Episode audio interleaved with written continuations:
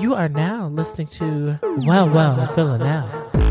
Like, oh my god, did she just murder him? Oh no, his poor penis. Misandry.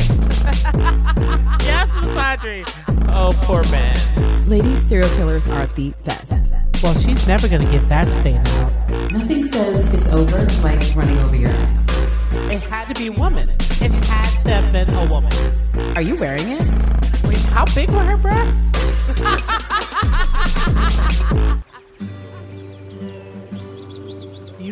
tuned in to Well Well Villanelle's snack episode. Hi, friends. We're just trying to start things out a little slow, a little serene, a little calm.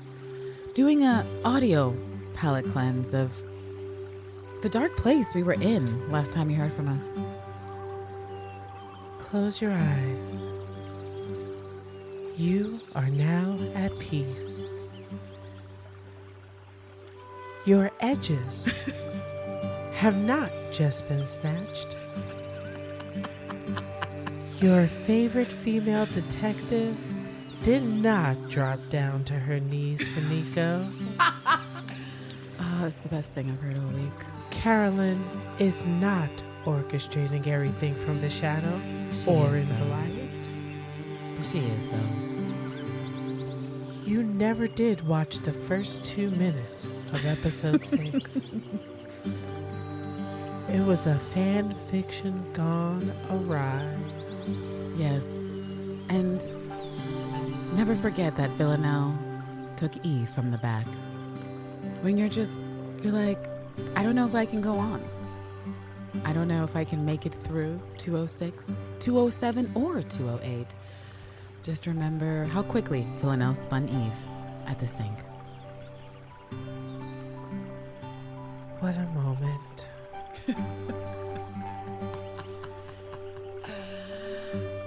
we are. We are at peace. We are. I feel at peace. Okay. Exhale.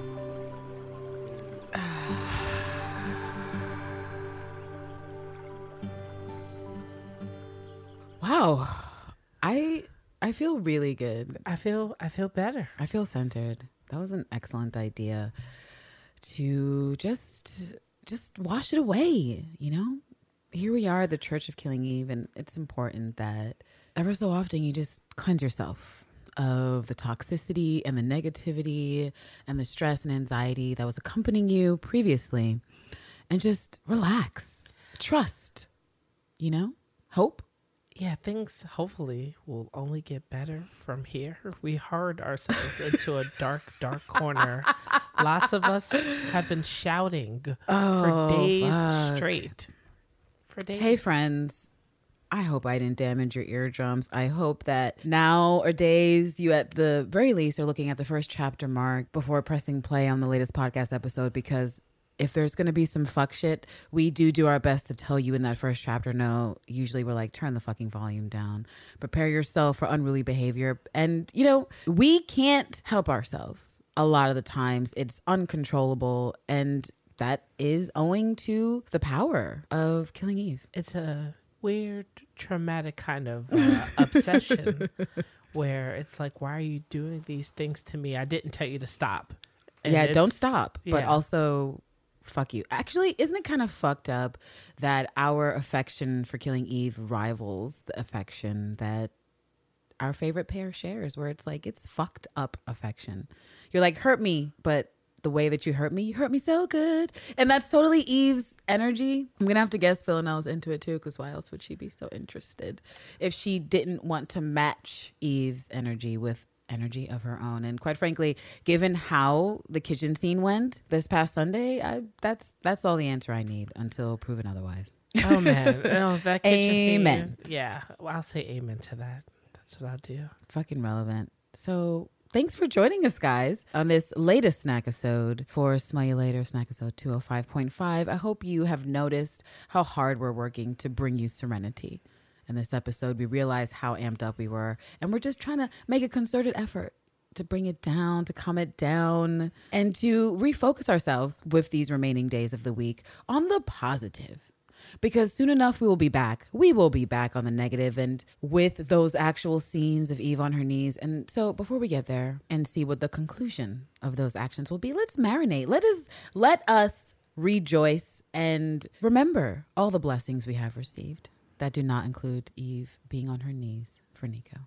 Shall we? And with that, on to the correction segment. It's the correction segment.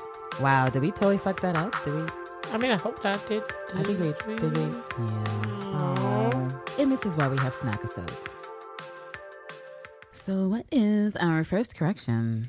Uh, so, uh, we got uh, Oh, due right. to our wonderful uh fan base all over the interwebs. but also our disheveledness, which is why we couldn't address this in the first. I think we we did say that, like we won't. We're not exactly sure what this is, but we'll get back to it in the snack episode. And that is the the language of the ghost. What what language does she speak? What was she speaking when she was talking to Eve about Villanelle? And we discovered what that was, you guys. Although I'm sure most of you already know because you're faster than us. Yeah, it turns out that uh she seems to be adept in uh Korean. Korean. It That doesn't necessarily mean that she doesn't mean that she herself is. It just means that one of the languages she speaks is Korean, and perhaps one of her parental figures, parental units, or someone who raised her is also Korean. So that's fucking cool. I do also think that it's extra fucked up, like extra fucked up that Eve is the one just that she has to refer to as monster. And like we were joking before, it's even more apropos because like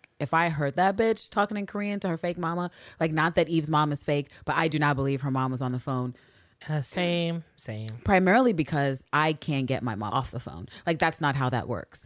If I call my mom or she calls me, like we're done talking when she's done talking. When Right. she decides that she's had enough. And usually with moms, unless you're talking to them every day, and even if you do, they got shit to tell you. So it's not done till they're done. So I don't believe that she could be talking to her mom and they'd be like, okay, mama, like bye. like what? like that's the way to start a fucking argument with some moms. And so she was talking to the air, but I would have been like, wow, so I heard you speaking that Korean girl. Like you doing me like this in this world, in this this year of 2019 and our Lord, like you are a fellow Korean is taking me down. Wow, I just want you to know that this hurts even more. Monster. Like, makes sense. But that's me. I'm fucking petty. And like I said before, I'm gonna look for any way to live, any mm-hmm. way to try to fuck someone's head up so that I could get another shot at life. But yeah. In addition to to us figuring out it's Korean, the phrase she was talking about, the actual phrase interpretation is an air ghost, which is what appears in the subtitles when you put on the captions when you're watching on BBC or AMC. It's actually translated to egg Yes, ghost. the egg ghost. And we did see somewhere that someone said it was a mistranslation, but we just We couldn't did. get the actual correct the translation. So we had to do a little homework, a little research. We did, we did. And apparently, the egg ghost, which comes from Korean folklore, its name is said to come from its resemblance to an egg. Does not have any arms or legs or a head, not a nose or eyes or a mouth. And legend apparently says that when a person sees an egg ghost, he or she will die. The origin and personality aren't significant, and and I'm reading this from Wikipedia right now. Rumor has it that some of the egg ghost personalities are not incorruptible as time goes by, or that the egg ghosts change to an egg themselves and come out when they want. Uh, some scholars have interpreted that the egg ghosts are a kind of ooh mujagui. I'm sorry if I said that wrong. I'm not entirely sure, but that literally translates into childless ghost, which have no descendants or relatives to hold an ancestor memorial service for them. And that to me was especially interesting just because in a lot of cultures, obviously there's a lot of parallels with Asian cultures and some Caribbean cultures, a lot of it having to do with the fact that Asian people made their way into Caribbean settings for a number of reasons They sure did. centuries ago, but it's pretty much like the worst thing that can happen to you in a lot of cultures to die and not be remembered or not have anyone who's related to you or who remembers you in the present to pay some sort of homage or do some sort of ritual, ancestral ritual to acknowledge that you existed and to acknowledge that your energy or spirit or what have you is still in some sort of plane of existence. And I mean, colonialism, whatever, because that was totally made illegal by the Catholic Church, and I believe they reversed that shit somewhere in the 30s, where they're like, okay, ancestral rituals, like you can do that again. But yeah, it's it gives even more I don't know. I mean, obviously, who knows why the ghost has this term? Who knows if this is something that just amongst her and her friends who are Korean, that this is what they like in Villanelle too. That I think that's interesting that there's probably an international community of assassins, and just over here with Asian assassins or specifically Korean assassins who understand this folklore, they're like, oh, this, just, this is a fucked up. Like she's she's real bad. Right. She's just doing all Let me jobs. compare her to this ancient fucking Right, exactly. mythological person who is horrible. And the worst of it because they have no attachments whatsoever, which isn't wrong. I mean, Villanelle prior to her situation with Eve had no attachments, and not Right. even Constantine was safe. She was flawless. She barely, rarely, if ever, bruised. More than likely, she didn't. Mm. And she hid in plain sight, much like a demon egg ghost that would hide in a carton of eggs that Exactly. is just hanging out until it's time for it to reveal itself and be like, bam, you're dead. Literally, how she revealed herself with uh, Frank. When she just, Mhm. she just popped up into the mirror, and he's like, "Fuck, I did not see you there." So there's that. It's an interesting piece of just knowledge, kind of like Carolyn using Uh, uh, the spelling bee word, you Yeah. mean? Oh, Sisyphean. Yes, just another another clever way of adding dimension to the characters and how they're being perceived by people within this universe of Killing Eve. So that was pretty cool. Thanks to all the people online and Twitter, Tumblr, and elsewhere who were making sure that other people knew that hey, BBC actually got it wrong and. You know, unfortunately, that happens when people are dealing with other cultures and languages that aren't their own. But I'm so glad that people are out there to set us straight because I definitely wouldn't have known if no one else bothered to tell me. I like that we were able to get someone who uh, at least was adept in the Korean language to kind of break that uh, saying down and make the nod to this is what they call her. She's not saying this is who she is. She's not co opting someone else's uh, culture or religion because it's not her that's saying it. She's not claiming it for herself as Russian born. She barely even knows that that is a name that is attributed to her. I mean, she Do we think that- names. that Eve had a some sort of familiarity with this mythology. Even, I mean, I'm not actually sure that it's played in that way. Well, Eve, well, uh, Sandra O, and what was that, the Paley or wherever we were watching? Uh, the SAG AFTRA. Yeah, panel? in the after panel, she says that she plays her character as the outsider looking in, meaning she's first generation American. right. So she may not be holding tightly to a lot of the traditions of her parents, other than, you know, save like the language. So maybe there's some True, true, superstitions true. she, you know, they haven't become relevant to her, not her line of work. She's so those are things that aren't like prime. I was just curious because it was interesting having you know Sandra Oh speak Korean while she's like doing her bullshit blend with the ghost was just a cool way because it's kind of like how I feel just on side topics like what I always say about Gina Torres that you know Gina Torres is a favorite of mine for a number of reasons not you know uh, she was on Tina she was on La Femme Nikita she's fucking awesome she's the fucking best she deserves the world but does, also she's a fucking like she's a black Tino she's fucking Cuban that's my fucking background and it always is just mind boggling to me that she's like gone her entire fucking career and not speaking Spanish in a role. It's wild. No, it, It ha- it's it's the truth. It's the unfortunate fucking truth because she doesn't get cast as her actual ethnic background for all the reasons that we've discussed in private and on air before. And so I like the fact that they're intertwining these little things that remind us that Sandra Oh's character of Eve has a unique cultural background like Korean. And so it would have been interesting to just I mean, we don't have time, I guess, for a lot of stuff, but I just that was a side curiosity I wondered about like, oh, did is this possibly a story that she heard from her mom, dad, grandma, somebody Yeah, somebody to hope. potentially create more of a, a spookiness kind of thing. Although I don't even know that's possible at this point because you can't spook a bitch off Villanelle. I mean, it anymore. could just be the amount of people in her line of work. Maybe they just all are sort of like talking shop and someone just threw it out one day and it just stuck. Sort of like, you know, the people you would uh Wait, play you mean cards about with. about Villanelle? Like like people no, talking well, shop Villanelle about her? doesn't know that. Yeah, talking shop about her, meaning aspiring copycats and maybe people who are just starting out in the line of assassin work that have that rapport and respect with each other to talk about oh did you read did you hear about this killing they say it was the you know it was the ghost that did that one. And then it's like i wonder you know will the market open up for the rest of us? Because you know this egg ghost is taking all our jobs. Ha ha ha ha ha. Something like that where it's um it was playful.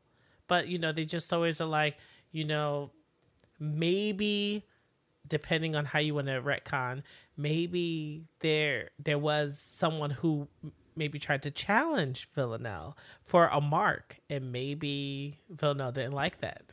I don't know if you Googled what the egg ghost is supposed to look like, but it conjures up images of what you might assume of an egg. Just like a horrible nightmare where you see a face, but there's no other stuff on the face. There's no eyes, there's no nose. It's just flat skin. It's fucking horrible. That I think part of it has to do with the fact that Villanelle has been untouchable. Prior to Eve, no one has really known what she looked like. It was all a guessing game. What does she look like? How tall is she?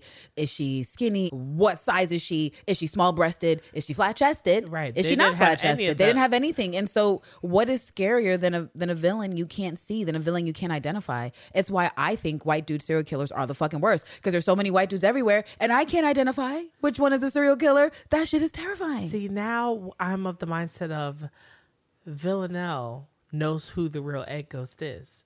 But we're gonna get into Terrance. that. We're gonna get into that in the musings. We're not there yet. Only you gotta because put your hand up because you already know I'm about to be like, bitch, Right. what are you talking about? Here's the thing. Remember when she was getting psycho evaluated, and Constantine was like, "Well, what about this egg ghost? What are you seeing here?" And then What she, the what? there's a reason why I'm saying talking egg ghost. He Oh my said God, someone I drew this Terrance. picture. Someone drew a picture of this this Wait, wait, wait, wait, egg wait. with hair. Wait, are you talking about with that no sketch? face? there was no face. I swear to God. there was no face. And then when I'm still gonna start calling then you Terrance Polastri because you have the most insane suggestions. And then when the ghost realized what it was at the end, and she was like, like the fuck? you're the monster. Like she, What? she was like, it was you. I thought I it was do real like now. I do like this It was you idea this because whole it's making time. me laugh a lot. It sounds completely and totally ridiculous, but it's entertaining. So you know what? Let's just throw it in the bag because nothing's wrong until it's wrong. So why not? Let's go with that. I guess we should jump to our second correction here. Oh, uh, what is here? Mm, Oh, that's on you actually. Oh yeah. Oh, so I was trying to come up with an excuse yeah. for uh Such an excuse. uh, for Niko to be rushed upstairs by Eve once those flowers came because she was feeling all herbal essency. I mean, I don't know if that's you a were thing that also you in have. denial, and I can understand why you're in denial, but that was I didn't want Niko to be the object of her herbal essence moment. I He mean, I get that she, object. yeah, it's just, ugh. Well, I mean, technically he's not. Technically he's not the catalyst. He's just the benefit. He like he benefits from right. it. He, yeah, yeah, he is. he's and I not the root, so at least there's that. I wanted to see her plant the the red the the white roses. I wanted to see her Yo, them. you. but this bitch can't even admit what's going on in her loins, but you expect her to plant some fucking flowers. I mean, I do think it's like, yo, side scene or plot hole because where did the flowers go after she got that? Oh, after she hopped off Niko's dick, did she be like, oh fuck, and go back outside and be like, let me just throw these in she the had to right quick? because uh the next morning he was off to Oxford to go and you know chaperone a spell. He had a spring in his step. But you know what? Actually, this is fantastic because he wasn't even allowed a 24 hour spring in his step before Villanelle was like, you know what, bitch? I'm here to fuck up your good vibes because someone has fucked up my good vibes. So I'm going to fuck your shit up. Yeah, that's a that's actually that's the exact energy of that. It has to be because she literally left the container and was like, I'm going to Oxford. Here's another question. Side note, has nothing to do with the corrections, but how does she find out Niko's in Oxford? Does Carolyn just tell her? Well, Or does Constantine just tell her I because Carolyn told Constantine and she was like, Constantine, I need I have to make a trip. And Carolyn's like, Well, let me tell you where I sent this motherfucker. you want to go talk shit to him? I don't give a fuck. Niko's not important to me. I feel like it wouldn't have been a secret. Niko being in Oxford. Oh, you think he told Gemma and she's tapping Gemma's phone so I- she knows what's going on? I think she would have stormed off, got bored, made a phone call complaint, and then asked to speak Wait, to. wait, wait, wait. You know, Hi, wait. the- the- how are you gonna make a complaint, but then also ask about the teacher you're complaining No, no, no, no. You could be the parent. So, hey, I'm I'm calling to complain about that pervy teacher. Yep. Where are they this weekend? Yep. That's weird.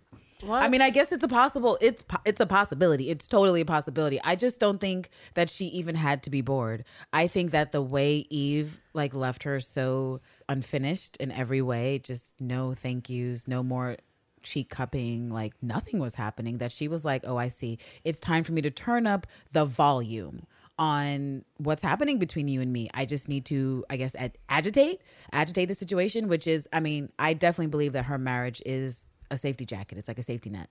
And as long as it's there, she can feel like something about her is still normal. So we need to strip it away. So she's just more likely to get to the shit a lot fucking faster. I feel like Villanelle sees something about that, and so she's trying to instigate it. I don't know if she's going to be altogether happy with her plans next week. That remains to be seen. But I do think that from the minute she's having that conversation with Eve, she's already decided what she's going to do because that's her character. She thinks a lot. She thinks things through ahead several steps and then sticks to her plan. Usually, if it doesn't You- involve cheat she- cupping, right, she can stick to the plan. As long as her senses aren't overly, uh, I don't know, accelerated or uh, things of that nature. As long as she's not shaken, she's she's usually Shaken, collected. Yeah, exactly. But yeah, I was like, oh, she wants to plant those flowers. Nope. That's not what was going on at all. That's not. Okay, so the last correction isn't exactly a correction, but definitely need to be mentioned because it's such a vital, important scene, and we spend so much time talking about the deleted scenes we do want. It's wild that we didn't mention this deleted scene, but I think it's because, like we just said, it it came around the end of the episode, and there was a lot going on at the end of the episode to fully acknowledge the deleted scene. But it's the moment between Villanelle and like a flower shop person. Let me see if I can play it real quick. May I help you, love? Can I get one of these? Of course. My condolences. Would you mm. like lilies? We've got some lovely Madonnas. No. Roses, white roses. So that makes perfect sense because I mean that's essentially what we speculated before I even recalled. Like, did I see that scene? I don't even think like you remembered seeing it. I didn't remember seeing it, and that's I'm sure that's because during the commercial break I was a frenzied, running Yep. around, not paying any attention, definitely not like seeing things. Yeah, Mm-hmm. not seeing all the stuff in between. And so, I mean, I love that deleted scene because it confirms everything I was thinking in my head that it's not exactly the norm to go and get a bouquet of flowers. You're going to lay at some fucking gravesite and request roses. Like the woman offered her lilies. I think there were uh, carnations or chrysanthemums. There's a lot of things you can choose that are like, hey, I'm gonna I'm gonna leave this here for my my dead person. And I mean, just coupled with the look on her face, she's like, no, roses, because that's romantic. So it's really not about just fucking carnations. Give me fucking roses. So that's Right. cool. That's the scene we had. She was wearing the colorful jacket that she had on when Constantine initially gives her the the assignment, and so I have to assume that she fucks off Constantine, and he's like, "Well, I guess you're gonna go do what you do and deal with this." And one of the first things she does is wander into a flower shop and be like, "Well, if to start this process, this dramatic Villanelle ritual of mourning, let's let's begin here with roses." And she sends it right then and there to Eve Polastri's address that she definitely has memorized. I mean, is there any doubt that she has her, her address memorized? Oh, not by me. Not not in the least. And then it's like, well, now it's time to get my outfit. well, that, eh. that was exactly her ritual. That's exactly how it went, spending all her fucking money. Villanelle's good for the economy, the local economy of whoever. And I think she's probably a good tipper. I hope so. I want to believe she is as well. She's like, she probably tips like that, the girl who's currently in Rikers on trial for fucking over all the rich people in hotels. Remember, you put her fucking shit in the chat and you're like, they're making a movie, they need to. And I'm like, yeah, that's too good a story where she fucking swindles the rich. And like, Like, yeah, they definitely do need to make that a movie. They do. She's got that same fucking energy a little bit. All right. I guess we're on to the next segment. Not too many corrections. That's great. But since it was mostly rabbit screaming, that's to be expected. Yeah. So it's time for us to jump on to our revelation segment. Revelations. Killing Eve. Revelations. Yo, did that really just fucking happen? I'm dead. Okay, so there's another trailer out there that exists beyond what we saw and beyond the two minutes that we watched early in AMC. And I want to give a quick thank you to the people that reached out that saw that we were in distress and maybe that we needed some fucking like some happy feels. We needed some reassurance. And Sorry Not Sorry Baby X from Tumblr, thank you for double checking in to be like, hey, did you fuckers watch this motherfucking trailer? Did you see that it maybe looks like things are gonna look upwards for our girls? And so, in terms of next episode, anyway. So, let's play it real quick before we discuss what's in there. to make Villanelle an offer, killing someone. Hi, partner. She came to see me. She told me what you did. I can't do this anymore. Don't leave me alone. But you're not alone, are you? Are you, You bitch? don't. See, everything else, nothing else matters from that. The only thing, well, the only things that matter from that trailer are one, Villanelle in another suit. I mean, it's a whole mood, it's a, win. category, it's a win. It's always great.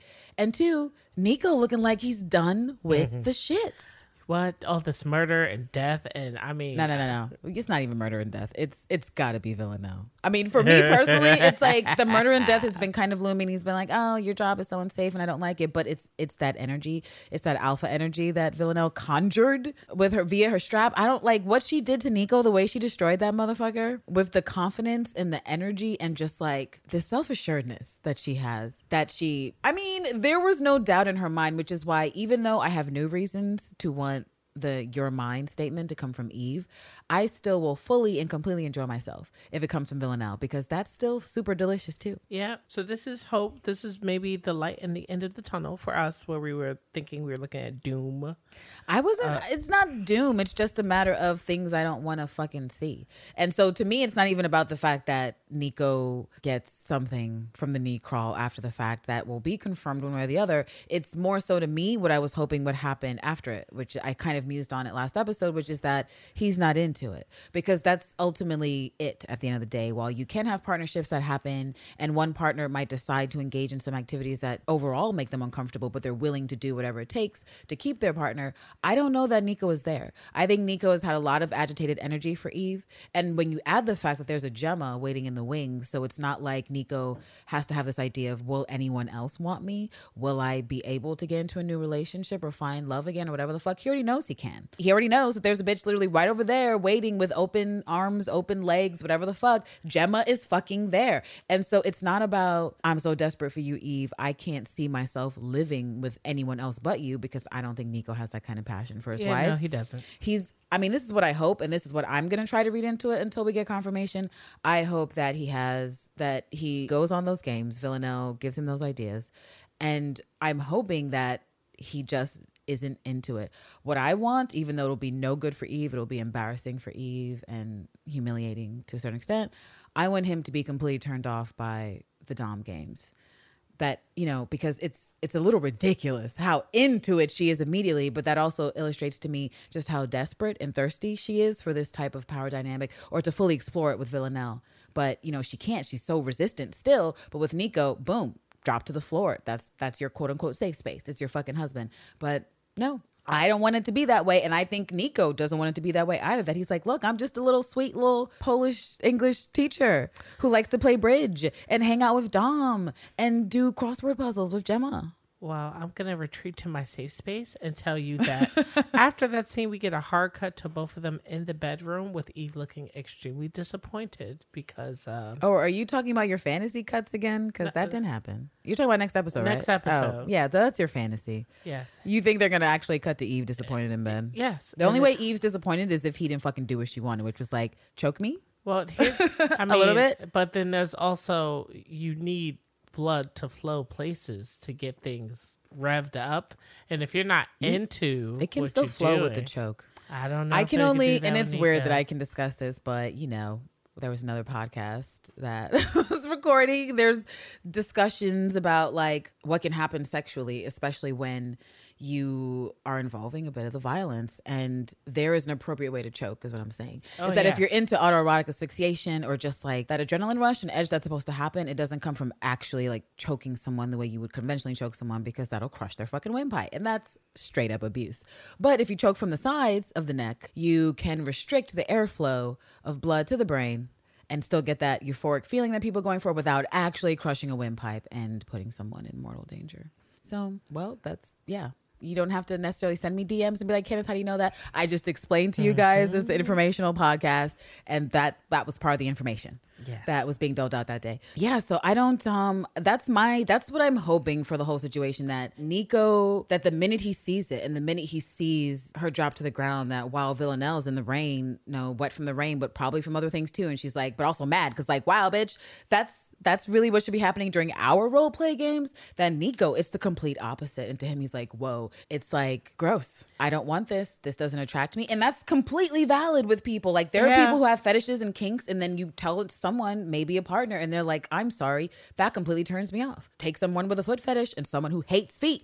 They can't get together or at least be able to share openly that kink of foot foot love because Right, the they f- person that can't stand foot love is going to be like, you're grossing me out right now. And so I'm hoping, I'm hoping that that's what we get with Niko, that he's just not into the That rough shit at all. Kink incompatible. I like it. Yes. His only kink is a cuddle kink. And he's like, Eve, why can't you hold me after sex? Oh, that's kind of really gross. I just uh, picked no, no. Absolutely It's okay if he wants a cuddle. He just needs to get that cuddle with Gemma. With Gemma. Gemma looks like she wants to cuddle your stash. So go the fuck over there. And I, I hope that him walking out the door, and let's not forget the fact that he's still reading her to filth on the way out because she's like, no, don't leave me alone. And it's like, But you're not alone, are you? well, uh, that's what he says. And that's an interesting, that's a different, that's an interesting way to phrase it. I mean, I don't, we don't know what's happening in that scene. We don't know what he means, but he definitely means Villanelle. Well, I'm hoping that he is uh if he does try to do this I'm walking out thing and he does try to partner up and link up with Gemma, that uh he realizes that she's an even bigger uh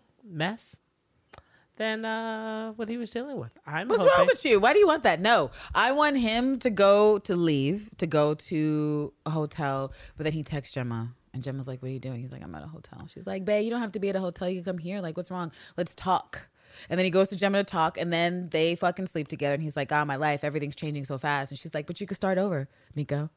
he could start over with me because he doesn't need to go back to Eve. Why do we want to send him to a woman that's an even bigger mess? We want to send him to a woman that is a complete contrast to Eve. She's boring and she loves it. She fucking Netflix and chills. She's like, I'm just gonna eat this shepherd's pie and have a great ass fucking time watching VH1 or whatever the fuck she's watching over there. And Niko's into that. He's like, let's just read books. Let's have nightmares about filing together. Let's be boring and I don't know, I wear feel like pajamas. that's I mean, we could write Niko off, but he needs to take Hugo with him. That's all. So he could just I'm go. still of the thought that Hugo is a red shirt and that the way Hugo will go is via death. Because it's not, if we look at the template set by last year, with the exception of Miss Baptiste, who played Elena, we do not see people go unless they are forcefully taken out of the paint via death. That's true. So poor Bill, poor not poor, but bye Frank. we did see we had that one review where a listener took issue with your summation of Bill, which of course I agree with, which is that like he got killed because he was pursuing Villanelle. Uh, yeah, and uh, yes, it all began with the grabbing her to get her off of the rail, but it continued with him remaining in hot pursuit of Villanelle without support, without backup, without anyone on his six, none of his uh, Russian contacts or anybody. He just They decided to go into a nightclub on his own without nobody watching his back. And Let me actually quote. dead. Let me actually quote this listener so you can address them. you can address them directly because I was going to bring this up we can agree week, to disagree. I'm not saying that Bill wasn't charming. He was No, it's not about that. Let me say what they say. Mm-hmm. They basically are saying that analysis, uh, you know, the analysis of the character motivation is off. The most obvious example being the reading of Bill as arrogant when he followed Villanelle in Berlin.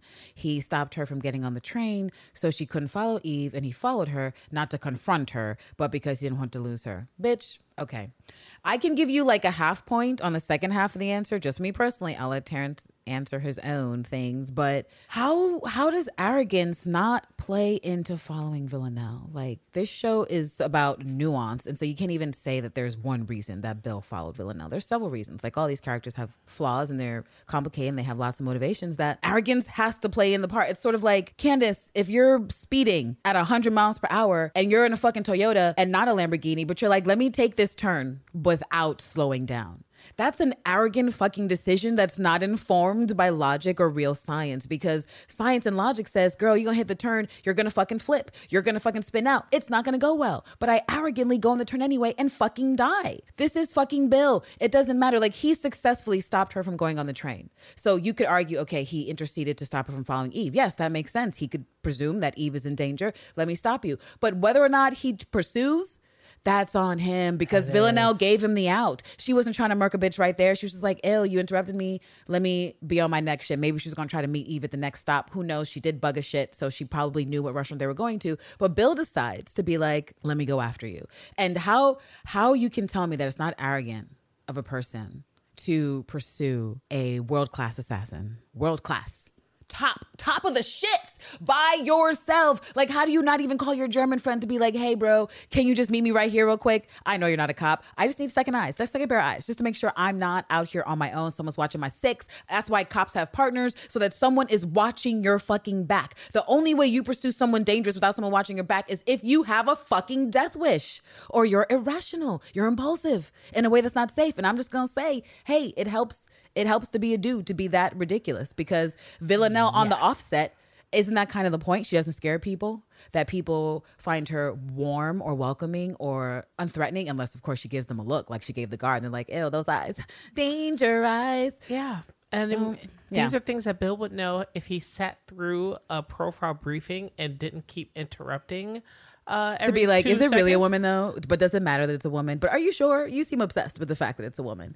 I mean, he didn't see the angles the way Hugo didn't see the angles. So why would he have respect for the killing machine that Villanelle clearly is? The fucking ghost is like shook off that bitch. That's arrogance. I'm sorry. We can agree to disagree, but I'm just going to reaffirm my 100% belief, which of course I feel like it's true. But Yeah, you Bill, know, Bill is the reason that Bill is dead. I mean, it's he put himself there, all the way there. But yeah, but I was gonna I was gonna let you say something too because I know you brought it brought it back up uh, an episode ago where you were like, Bill, if you'd kept your hands to yourself, you'd mind mean- your business. Hey, the memes don't lie. they don't. But I mean, he was a charming character. I did like him. Right? No, we never said we didn't like Bill. We just said that Bill was arrogant. Like people can be multiple things, charming and arrogant.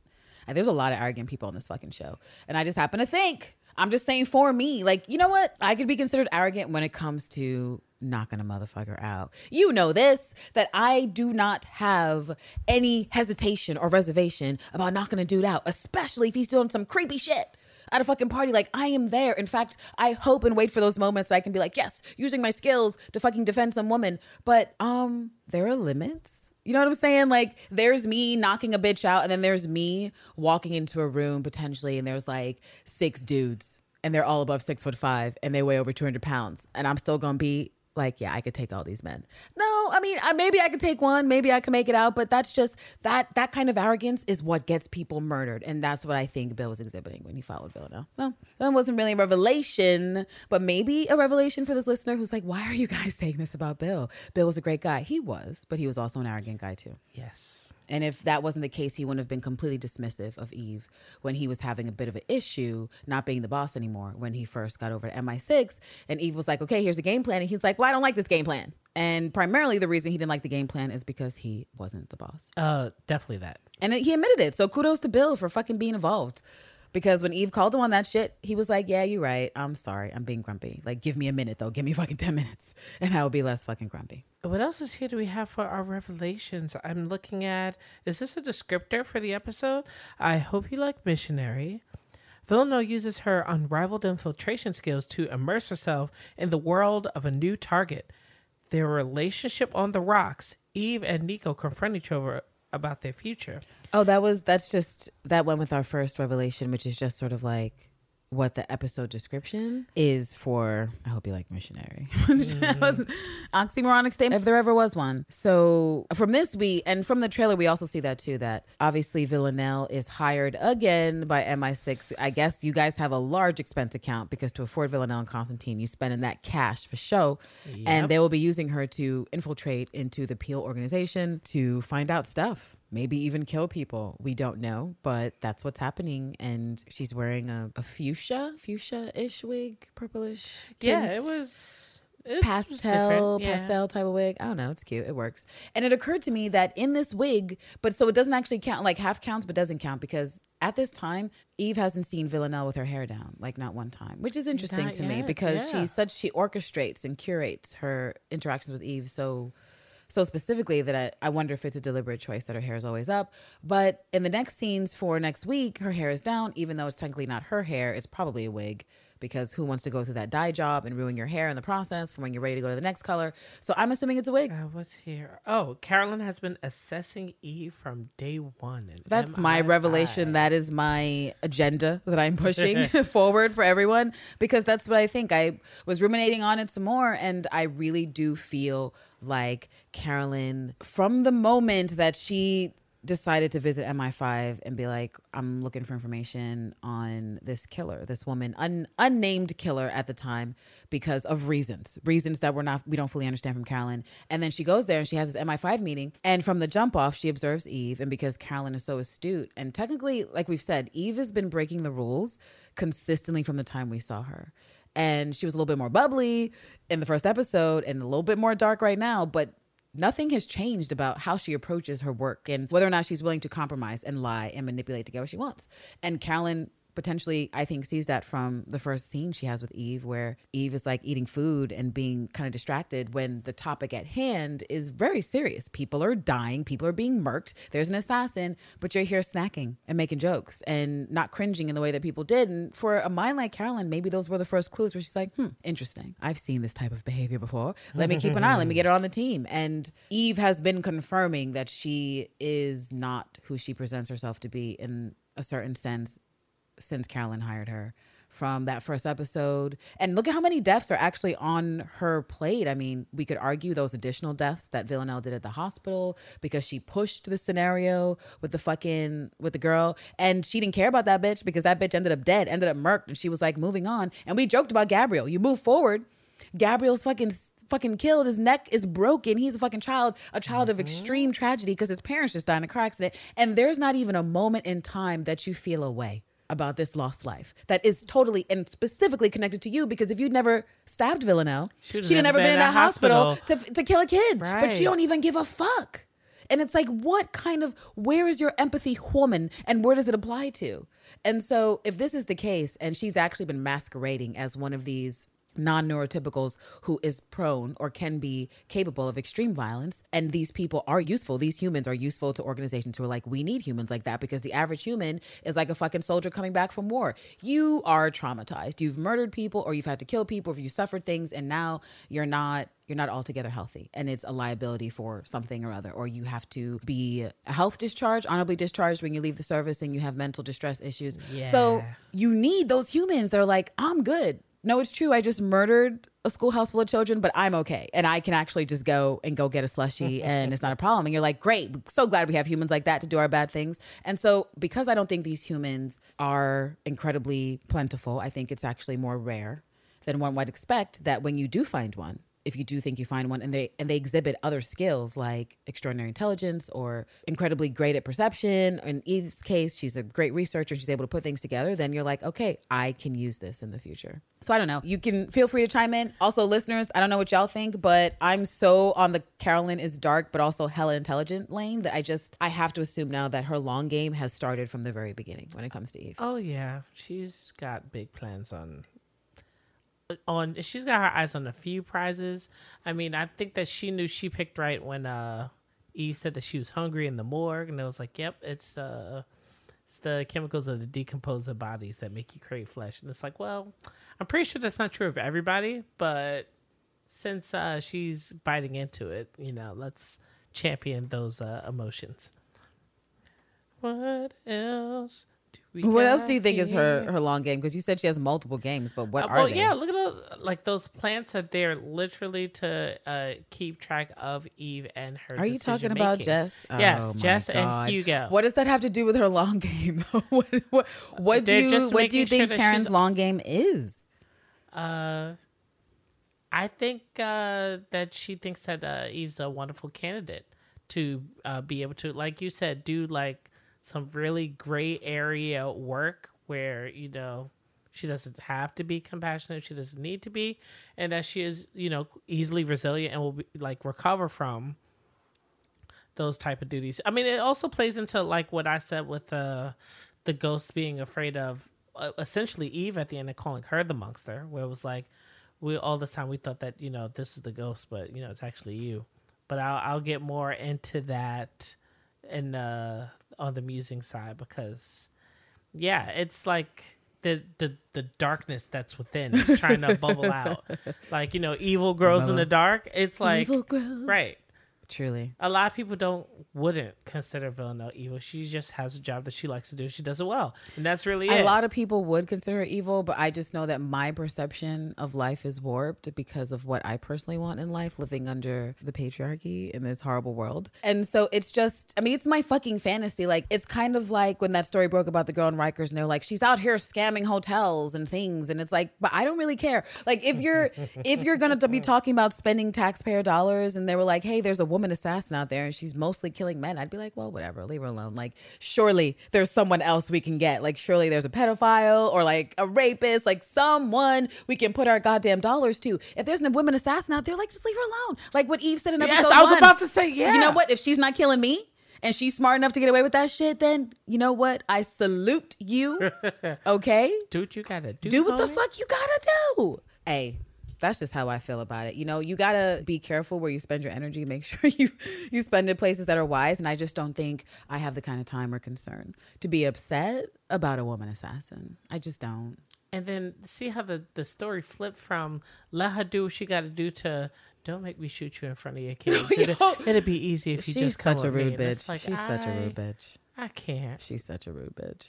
I cannot. You know the ghost is like, you is a whole ass hoe. I knew you wasn't talking to your mama in the courtyard. I can't believe you're doing this to me, Ken. But yes. Uh, here. Oh, the dress Villanelle is wearing. In, Oh, is this our next episode. revelation? Yes. We did. You had asked this, and I was like, yeah, totally. And we didn't mention it because, again, look, we were fucked up. Might as well been on drugs last time we were recording this episode. But it is the the lace dress, which we should have known. And I guess when we look at like future stuff for next year when the press stuff is coming out, we're just going to assume that whatever spread they do for Killing Eve is going to be in relation to the fifth episode of the season because Yeah. Yeah. I mean, it was kind of a double a double thing there because in the EW photo shoot, we've got a couple of things. Oh, actually, you know what? It's interesting because we have the apple and that's one of the main pictures and like the elbow, the tender elbow cup that's there. And of course, the apple becomes relevant with Gabriel. We have as we have the magazine up there, we've got the dagger that Jodie's kissing and it's not curvy, but maybe that's in relation to both the stabbing of season one and what happens in episode five with her new dagger. And then, of course, I know, well, it's just Wait, that every time they saying? have a spread, it usually leads to. Oh, right, right, right, right, right. Then the dress, the dipping, the dipping situation of of Eve dipping Villanelle, who is taller. So that's kind of cute that she is dipping the taller Yeah. woman, and she's wearing the lace dress that she had on. What I was also going to say that escaped my mind, but it came back was the fencing because they have a fencing picture that I, I love, remember. and we just discovered basically that Carolyn fences. And look. Did I need any Right. more reasons to say that Carolyn is a badass fucking bitch? Like you already know Terrance, my thing for swordplay, that it's one of my fantasies. Like if the apocalypse goes down, I'm gonna be one of the happiest bitches because that will mean that I can just walk around with my swords and just like have actual reasons that will seem sane to just be swiping at shit. And so anytime I see a woman who can wield a sword, I'm like, yeah, that's good. That's real nice. Well, that's know good. Let alone fencing. I hear Texas is open carry, so you know you could What bring the? your- No, you know I can't be living in one of those red states, but I just I don't have the the countenance. You know what I mean? Because I feel like you got to be a certain level of polite. Just be like, you stay over there, I'm gonna stay over here. And you know me, I don't I don't have that kind of uh polite energy with assholes. I just speak Like, my well, mind and get myself this, in trouble. This four block radius, this is all mine, and you just kind of just stay over there with your bullshit, and we'll just we're gonna keep to ourselves. But Carolyn fencing is, I just want to say it's awesome. You know, all women fencers, big ups to you. I fenced in school. Fencing is just a shit. And people, if you haven't fenced, oh, maybe Oh, no, just try it out fun. for a second. Just go to like a local, just school. Hopefully there's one in your town or state or country, island, wherever the fuck you are, province. I don't know. And just do it. It's fucking therapeutic trying to point someone with a pointy end. And it's also super graceful. It's got choreography. It's just, it's the shit. So I'm super happy. Side note that Carolyn fences, and that's one of her many hobbies that she engages in, where she's like, Eve, like, I got shit to do, and I had to cancel my last fencing appointment because of your fuck shit. Don't ever do it again. Yes. Where are we? Oh yes. Uh, do, do, do, do, uh, Oh, are you looking for the last oh, revelation? Yes, here we are. New revealing quote from. Oh, Emerald right, right, right, right. Hollywood Reporter. And this was also part of the positive affirmations that we're looking forward to, just in terms of, or I guess in anticipation of episode six, because we just need some positive reinforcement. And we'll link it in our show notes, chapter notes.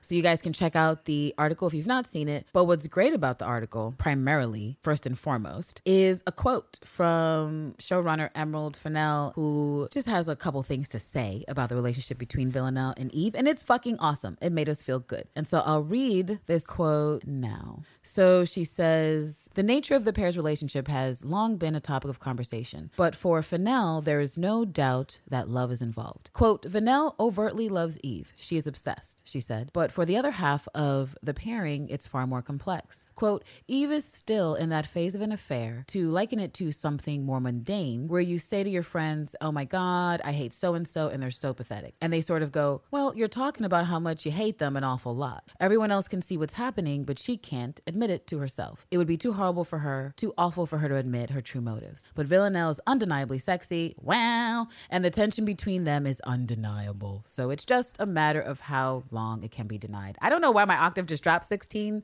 levels, but it's because that's the best part. It's the most important part. At least for me, it goes back to what I was saying about her, about Villanelle showing about her apartment. Like you just, you just can't deny reality. Like you can't, you can say to yourself, oh, this bitch is evil, or what is she doing, or I don't even want to be here. But then you open the door and you see a bitch dressed like that, and you're like, what? What was I saying? What was I thinking? Mm-hmm. I don't know.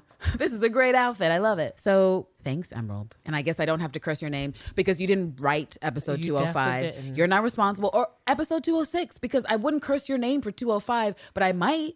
I might for 206. I could possibly. But you need to avoid that shit. You're like, no, no, no, that's not me. Let me give that that angsty energy over to another trusted writer. But a lot of the writers on the show have carried on from Phoebe Waller-Bridge's tenure when she was there. So ultimately I feel like we're in good hands. I'm still just kind of pissed off. Yeah, well, we're just on. not. We weren't in an unhappy place. I mean, it's this will be what Wednesday when this releases, so it'll be the two day countdown until the Our lives get ruined people, again. Yeah. Uh, get to, I guess, get context towards those two minutes that we got, and then we'll have to sit with either our additional frustration or relief until Sunday when we can talk about it with everyone else who gets to and our support group. Yeah. Yeah. Uh, That support group is still active, by the way. The support group for Uh, Eve, Eve was on, on her knees. floor, She's on her knees. And it's not for Villanelle. Y'all know. What do we do? Taking all new member applications, you're automatically approved for the club. Oh, what's this last revelation we have here? oh, this was interesting. Um, the first time Villanelle pranks her girlfriend was in episode five of season one. So it would have yes, been. and the second prank is in episode five of season two. and if you can recall the prank, it's when uh she blows a kiss. yeah she blows a kiss. But also, actually, no. Belay, belay, belay. Before It's when she tries to kill herself, Yes. but doesn't try to kill herself because her humor is fucked up, but it's also so amazing. And Eve falls for it both times. she's like, no, don't. And she's I think that's the context for it of like Eve, you're so easy. Because there's n- we don't have another instance where Villanelle has tried to trick Eve and Eve has had a genuine reaction to what she's done in terms of oh you're playing games. And it's that it's episode five when they're first seeing each other and you know eve levels up. She comes out the car and villanelle's like bitch! I mean it's the first time. Actually there's some parallels here because it's the first time that villanelle's on her playbook. Her playbook is i'm gonna kill frank I'm gonna carry out this mission by myself, and I do believe she intended to kill Nadia and Dude way ahead of time. She was like, "I'm gonna get out of this weather, and I'm just looking for my moment." And so when she's chasing him down, whether or not she's aware Eve is there, I don't think she knows, and so she can't anticipate what she's gonna do. And Eve gets out the car, like we say, and she's like, "Whoa, whoa, whoa!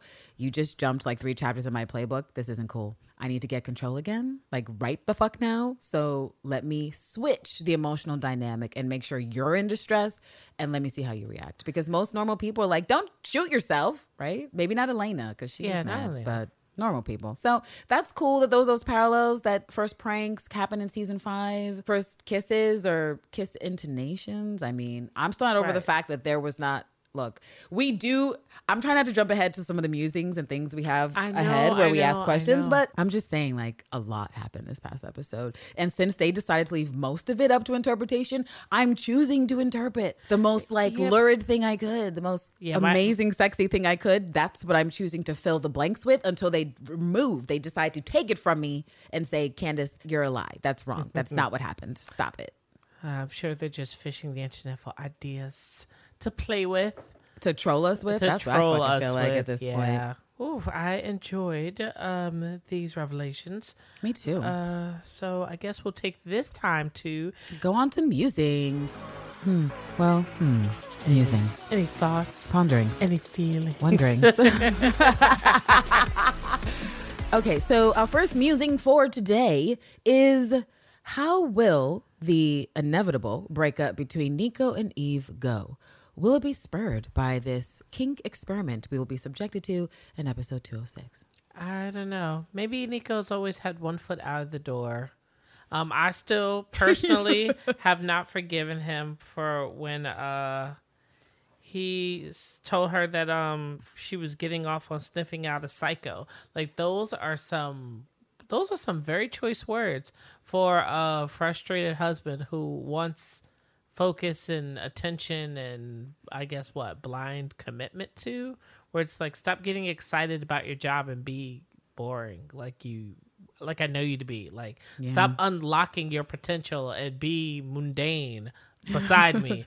And it's like you don't get to choose what excites me. And I'm sorry that it's not you.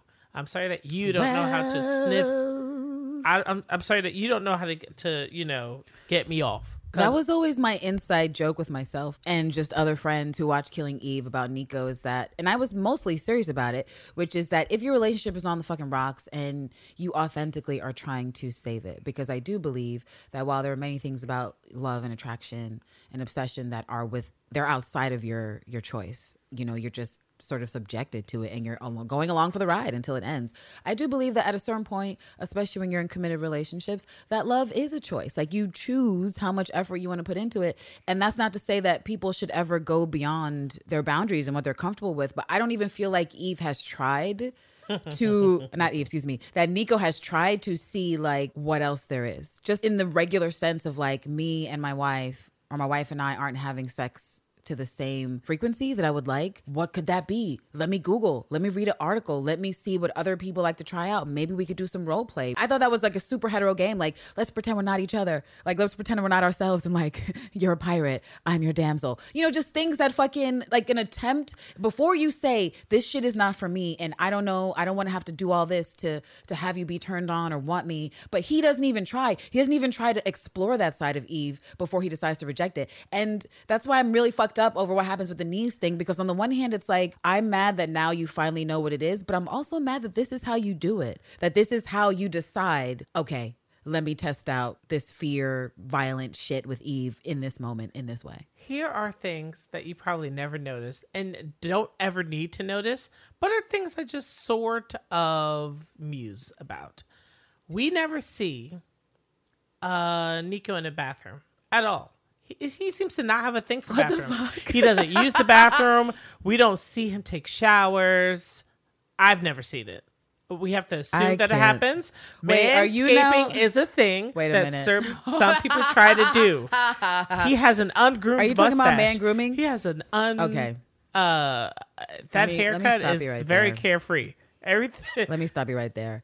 We already know that, like, if there's a category of men or just people who are probably the least hygienic as it relates to what society says you should probably do stereotypically or not to just maintain like a status fucking quo. Like, dudes. Straight dudes are the like they're it's the worst category. It's like that last story I told. Like it is it is ground zero for the most awful things you could find. Remember that goddamn article? that we fucking found months ago, like it was trending on the fucking internet about men not wiping their butts Oh, yeah. because it uh-huh. was too fucking gay. Now look, look, That's look, highly hey, gross. Yo, what? Y'all over here with these, son, uh, look. racing stripes in the underwear. I would fight a motherfucker if I ever heard that shit in person. I don't wipe my booty hole because it's gay. I can't be getting that close to my own booty hole, and it's like it's your booty hole. What do you mean? And it what what was wild to me, what was fucking wild to me is that when I went on that tangent down the rabbit hole of that article where I was like, is it true? Do some men really not wipe their butts appropriately, Oh, hygienically, and you found because they're afraid of the gay? And I found, yes, it was like the incels. I found like this fucking teeming thing of like maggots, but it was just like weird men who were like, hey, no homo, no homo. And you're like, yo, but you stink though. But that part. the worst thing, and Good morning. we can Eve. move on. Let we me can make out with you with my morning hot breath. So we don't know if Niko's one of those guys. I'm just gonna say Does he even know what the bathroom looks like? He went in Of there course he knows what it looks like. He said, He "You've knows been what it looks the- like. You said you've been in the bath for over an hour." He was irritated. I'm just gonna end it with this because I'm just gonna say this that the worst thing I saw when I was on that journey of wow, is this what men do sometimes? Was I'm pretty sure it was Reddit or whatever, and some woman was asking a question because it was like in the conversation of like women who were like, "Oh, guys are so fucking what the fuck." Was a woman looking for advice because she had just married a dude, but she was on that like traditional Christian shit where they hadn't lived together prior to marriage, which sometimes doesn't work out. You know, if you not if you don't know the kind of person you're getting into Oh, shit I with, know where no, this no, is no, I don't think you know where it's going. Because anyone could anyone know where this is going, but this is where it's going. So she was looking for advice because they were living together and she started doing his laundry. And she discovered amongst his wares that there were there were uh colors and shades upon his underwear that weren't they shades you don't want to see. I'm sure you could read into what i mean. And she was disgusted. She was like how if you're partaking in hygienic activities why would this happen? And so she was on the internet like listen guys i'm fucked up. I'm fucked up right now. I'm grossed out. I don't know what to do.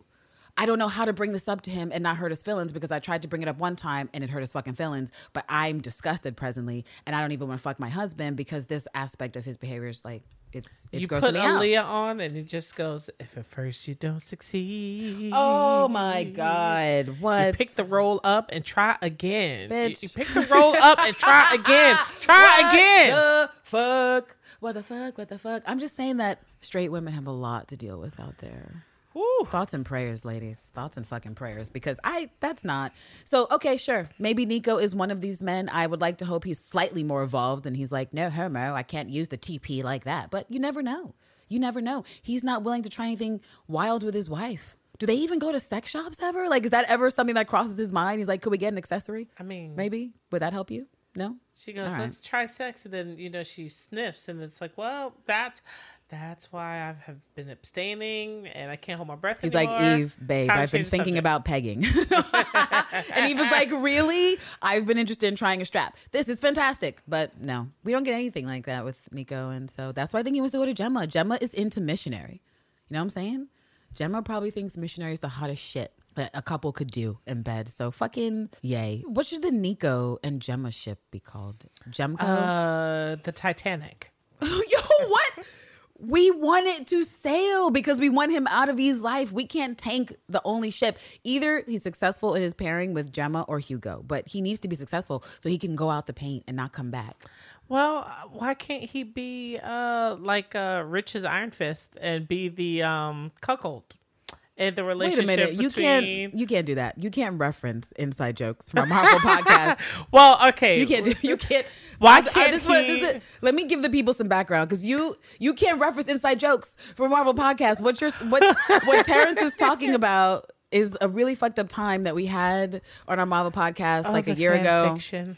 And we wrote, it's true, we wrote fan fiction and we were trying to challenge ourselves to write good fan fiction to to read to our listeners. And we came up with some interesting stuff. Wait, who was your pairing again? Who did you who did you I write think about? I think I did Elektra and Luke Cage. I did Elektra and Luke Cage. Are Oh, you so we sure? probably both did. Wait, I think my fan fiction was definitely better than yours. No, but no, that's just me being arrogant. but also it's because I thought my the way that I brought it together, like my line of like having an unbreakable dick, like no one can tell me that's poetry. When I thought of it, I was like, yes, this is so good. But anyways, people, if you don't watch Marvel shows, I'm sorry that we went into this tangent. Like, what but are that's they talking about? that's the background of Terrance's joke is that we wrote this fan fiction and we all had our different things. And one of our co hosts, Rich, like he really went to a, an interesting place. And that place involved the phrase frothy ejaculate and cuckolding. And so now it is like this weird inside joke about stuff. And I don't know that we could ever truly explain it. Well, I mean, just think of how angrily we all felt watching Villanelle stare from the window at this crawling situation. It just swapped the roles of Villanelle and Niko. And so now it's Niko staring into his bedroom with despair. oh shit, you're right.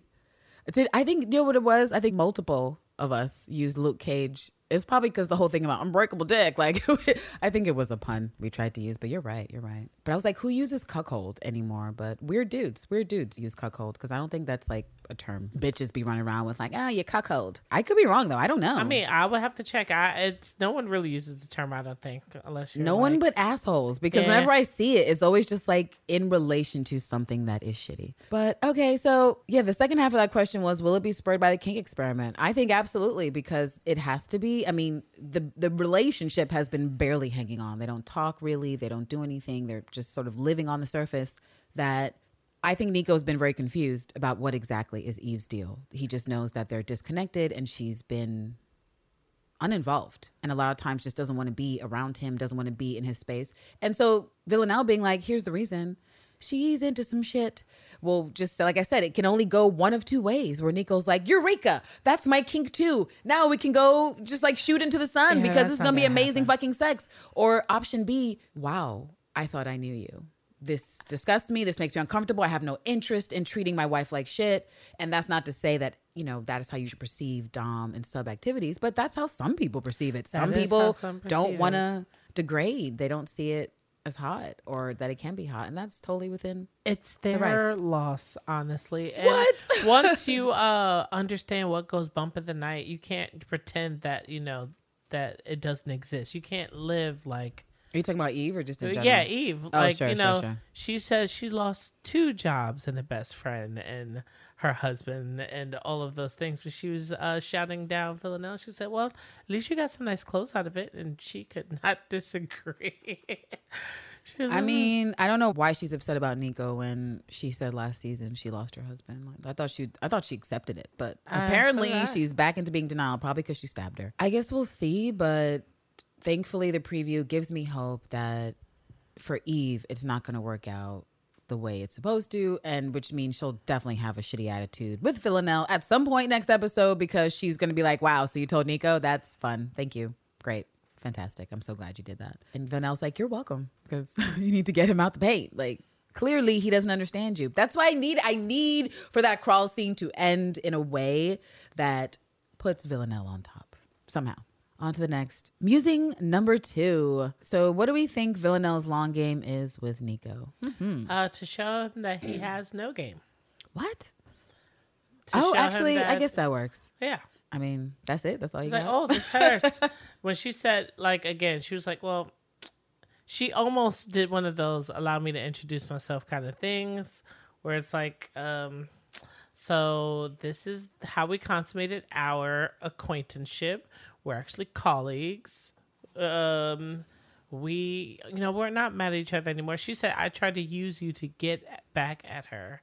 And but she didn't even care about you at all. Like to hear that from somebody who's not your wife, from somebody who's saying that sh- they know your wife better than you know true. your wife is like, well, if you change the roles and it's a different guy telling a girl that she's or even if you you make it two women who are saying that she's come to you as a woman to say that yes i want you to know that um you know those days when he asks to borrow your car it's because he's taking me out to the movies and things of that nature so, oh my gosh. I mean, so it's literally what it is. It's like, well, you know, I, I mean, I'm not claiming him in public yet, but we're about to be super official. And then you know, oh, maybe we don't know. She's wearing the uh, she's wearing the bracelet. She's wearing the uh. well, that's engraved- a, we have that as a as a next point. Okay, so let me not jump ahead. you're But like, you're like, but it's an exciting thing, so why not talk and it's it? exciting for Villanelle because I mean, I guess this is as deep as she's ever really taken a commitment slash relationship with someone she's loved. So Yeah, I think she's definitely had super elaborate schemes just because, I mean, think of all the trouble she went through just to try to have Constantine be a little less pissy with her after she killed Bill. Where she's like, here's this fantastic cake. Here's me dressing up just like you. I'm preparing all this shit. It's so extra. It takes time, but, and just for ultimately three minutes of payoff, if that, for when Constantine comes. So I do believe she plans super, super far ahead. But with Niko, she's not, it's not been in this way of, like you said, like she's not ever been obsessed with anyone like Eve before. She's not felt this this degree of intensity on her spectrum of emotions and feelings. And so the aggressiveness that she's exhibiting, I mean, I can only call that like straight alpha energy as people would describe alpha energy. When she approached Niko, she was like, "Look, B, like here it is." For me, what's her long game? I- I'm not sure. I thought I had ideas of the long game. I feel like the long game just overall is get Niko out the paint, get him out of the picture. Well, she's no stranger to mutilating and killing husbands. Again, So- I don't think. I feel like she cannot, and Uh, outside of the fact that Niko is ultimately insignificant, if she wants to have a scenario with Eve that doesn't involve the petty bullshit that can maybe distract you from what you really want, which is Bill, because Bill gave a perfect excuse for Eve to be a dick at the end and be like, "Well, I want to stab you, and it's mostly because I just want to stab something, but I can use Bill as this fucking excuse." Like, no excuses for why they shouldn't be together. I don't want you know, Eve to be like, well, I can never be with you because you killed my husband and chopped his knob or whatever. no, no, no. Right, If right. Niko goes dead, the only way I want Niko dead is if Eve is the one to kill him. Otherwise, it's not necessary. And I hope that this is growth for Villanelle, that she looks at what happened with Anna and she was like, okay, I was trying to get a motherfucker out the paint. Anna was moving slowly. I sped it up by chopping his knob, and look what happened. All of a sudden, the relationship changed. I'm in jail. She's calling me a monster. So, in a way, I hope this is growth where she's like, I could just kill you, but this might end up being a worse calculated risk for me trying to get this woman who I'm now obsessed I with. So, let me do this other thing psychologically to be like, hey, you don't know your wife.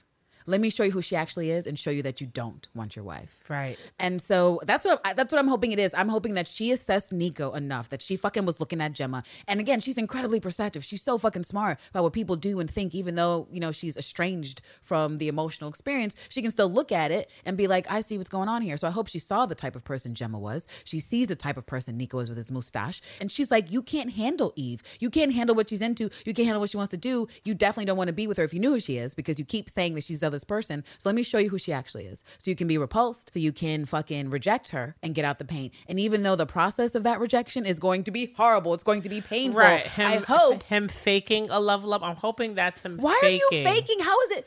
Listen, Niko's fucking annoying, but we have to be realistic to a certain extent. Terrance, like that's like you can't come home to your fucking lover who's never fucking said some shit on you, then they're like, step on my neck. Like you are you're gonna be taken aback. You're gonna be like, step on your neck. Babe, we Like, didn't have we, you? we never talked about search history. Like, eh, See, you got proud. Uh, that, listen, that I'm would be just my first question. I'm just saying, Have you, got to think of the most vanilla history? motherfucker there is. Like Niko probably went to like church when he was a kid, and that's not to say the church people can't get freaky because maybe there's some of the freakiest ones. But I just feel like Niko is as square as it gets. Like he's fucking square. Like there is no rounded edges. He's fucking square, and so he can't deal with this. I mean, it doesn't even look like Niko goes down on his wife and whatever. You know, we talked about Oh, this. yeah, we no. talked about this though because that's a way to get your bitch into foreplay. Like all those times he's like, jump on the knob, but he doesn't actually do anything. Eve No, has to doesn't. initiate. Eve has to be like, well, do you want to fuck or should we do this? Every single time. And it's like, dude, you have no game. And you were right about that. That villain I was like, let me show you what game look like. You don't got none, son. Like, what are you doing with your wife? You see how I'm standing here and you're afraid of me? You see that?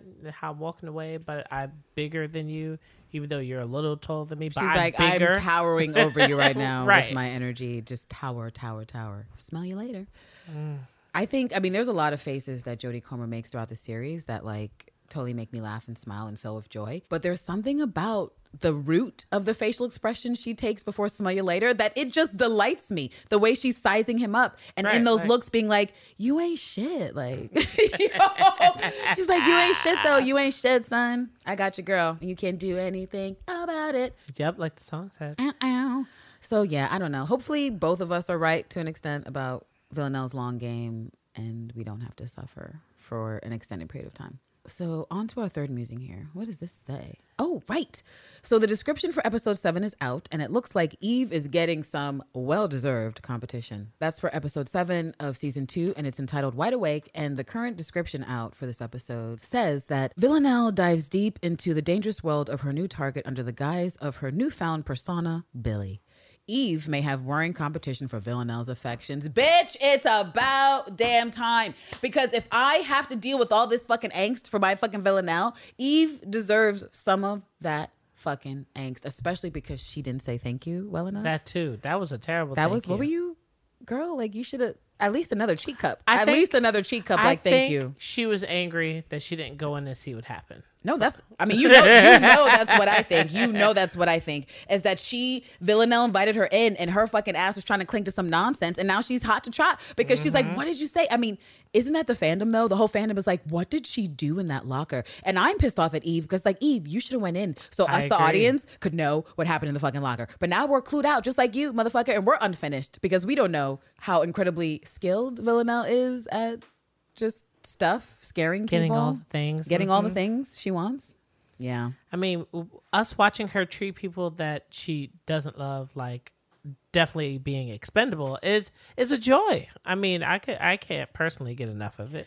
So it's, I mean, what's interesting about this competition thing is because, well, we certainly have done a lot of yelling and musing about the whole knee scene. We've talked about Eve's unfocused behavior when it comes to Villanelle in these parts, or the fact that she's being selfish. She's not, she's throwing up walls. She's not giving Villanelle the kind of adoration that she both needs and deserves. And so, given the crawl situation given how that would make anybody feel about their crush it's to me i like it i like it because i i did not like where we were going where while villanelle still has a great deal of power emotionally we know where she is and that like Fennell says she's outwardly in love with eve and eve is still in denial and so i feel like and especially because an episode was it two or three of this season where we find out there's another killer and she's got that look on her face Yeah. she's like villanelle's gonna be furious Right. and Villanelle, we saw that. Villanelle has been furious. She's been hurt. She's been emo. She's been upset. She's been insecure. She's been all those fucking things. And it's like, okay, Eve, you were right about that. But now I need to see some of this reverse energy. I need you because you're treating Villanelle at this moment in time like this bitch is replaceable. Like you can get another bitch in the Right. scene like Villanelle. And that's not what's possible. That's not real life. And so if you're on your fuck shit, which I have to imagine that there's going to be some more angst between the two of them from Eve's side, because how could you not when Villanelle just blew up your marriage and you were just trying to hold on to the last lie, as we see in the preview, where she's like, she's a liar. You can't believe her. And then Niko's like, yeah, but um, so are you. She's like, okay, I can explain. you know, like she quickly pivots that it's like, okay, girl, like New plan, new plan. I feel like this is well deserved. Like I don't necessarily want angst, but at the same time, because of how Eve's been acting and how Villanelle's been so crushed, I think it would be cute to have someone else, whoever that person is, show some level of interest to Villanelle and be an appropriate competition for Eve. And I'm not even sure what that means. Like you were suggesting, what if she has dark hair? What if it's curly hair? What if it's a woman?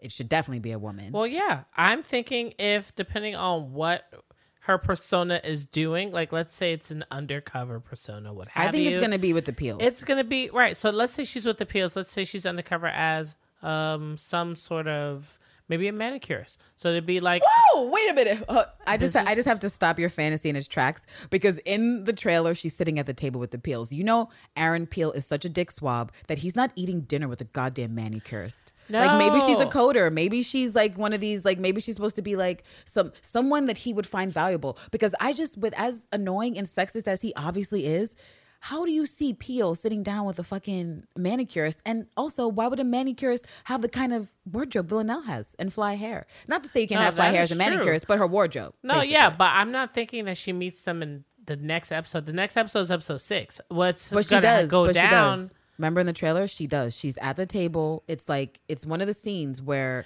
she's Oh, at dinner and and she's like, like, "My "Oh, nose is bleeding." Well, no, no, no, no, no. That's at his office. So when they're at, there's a scene where they're at the table, and he says something about like, "Oh, whatever with the company." And she's like, "Well, because you're gonna sell it." Paraphrasing, and he's like, "How do you know the company's being sold?" And then we cut to a different scene. So she is definitely sharing a scene.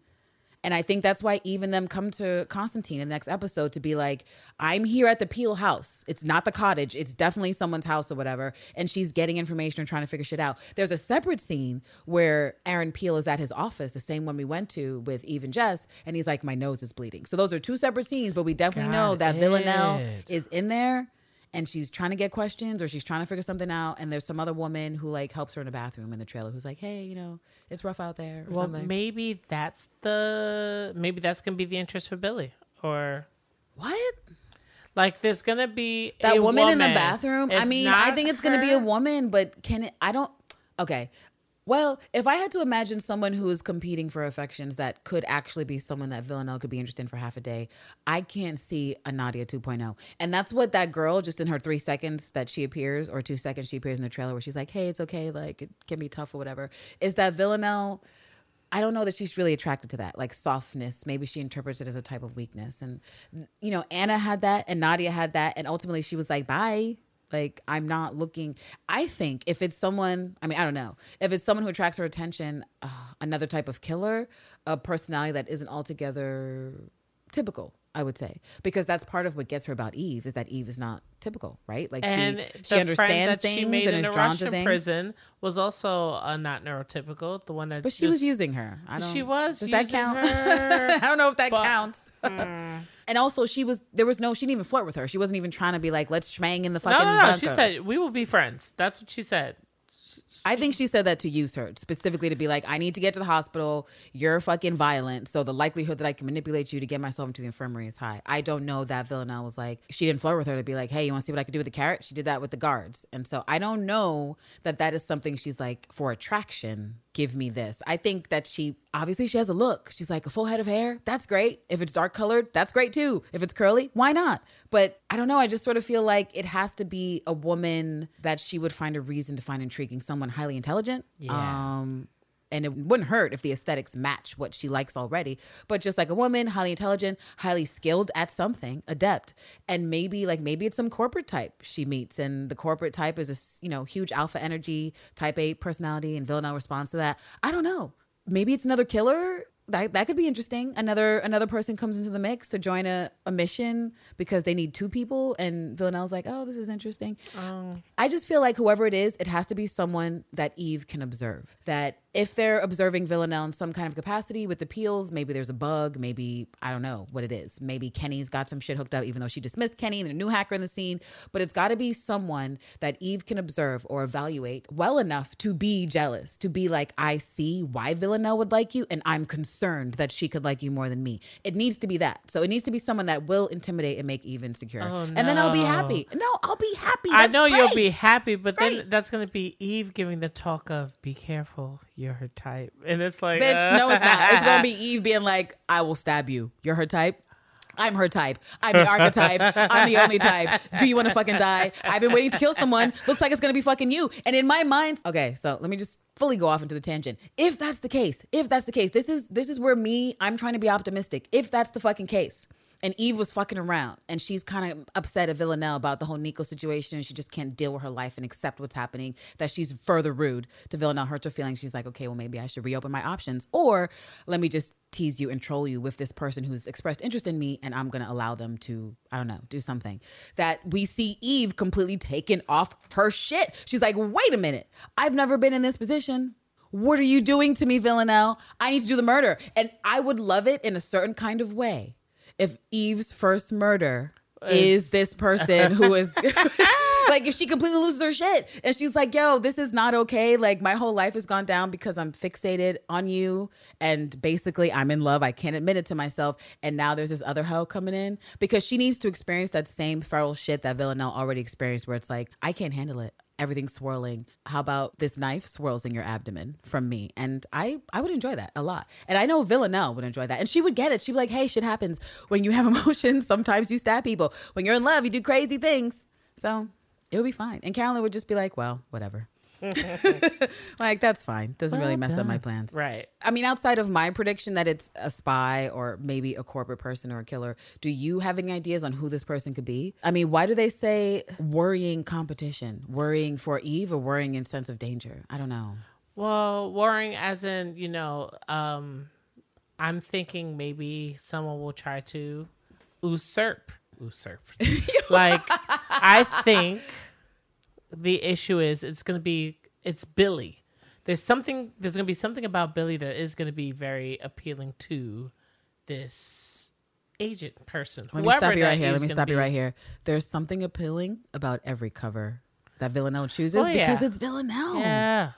Yeah. But yes, please continue. No, but ultimately that's just what I feel that it is. So it's like it's Eve like Yo, th- there's no why I'm way that saying she's gonna like the real you. There's That's no why way I'm saying gonna- hacker. Like to get into the Peel's table, doesn't she have to be a type of impressive? Like you need to hire me because I'm just this cool at like this computer shit, and you have a computer company or yada yada yada. I've got information because I just sort of feel like he's so arrogant and he's so much of a dick that he would have to really value your presence for you to get inside of his home. I don't know.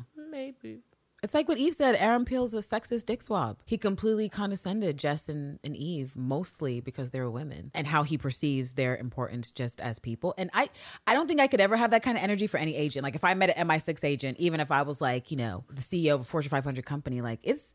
It takes a certain type of person to be like, you're irrelevant. And you're talking from the agent of a government. Like, who has that kind of arrogance? But certain types of people, certain types of dudes, usually to be like, yo, like, you don't matter to me. Okay. I know you're the law, but actually, the law doesn't apply. That's kind of a God complex right there. It is, and I guess that's why uh, Eve is mad that they can't uh, bring him in, or, or I guess take him out. She wants to cut off his dick. That's really it. More than Ever, likely. I mean, she said that to Jess. Both her and Jess are like, you know, he could, his face could fall on spikes, and Right. I'd be okay with that. That's that'd fine. be a wonderful dream. Yeah.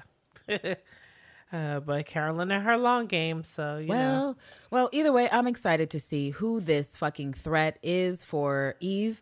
And I hope, even though I said last episode that I want your mind to come from Villanelle because of the fucking crawl shit, I could oscillate back towards that being Eve. I mean, as long as the line comes from one of them, I will be happy either way.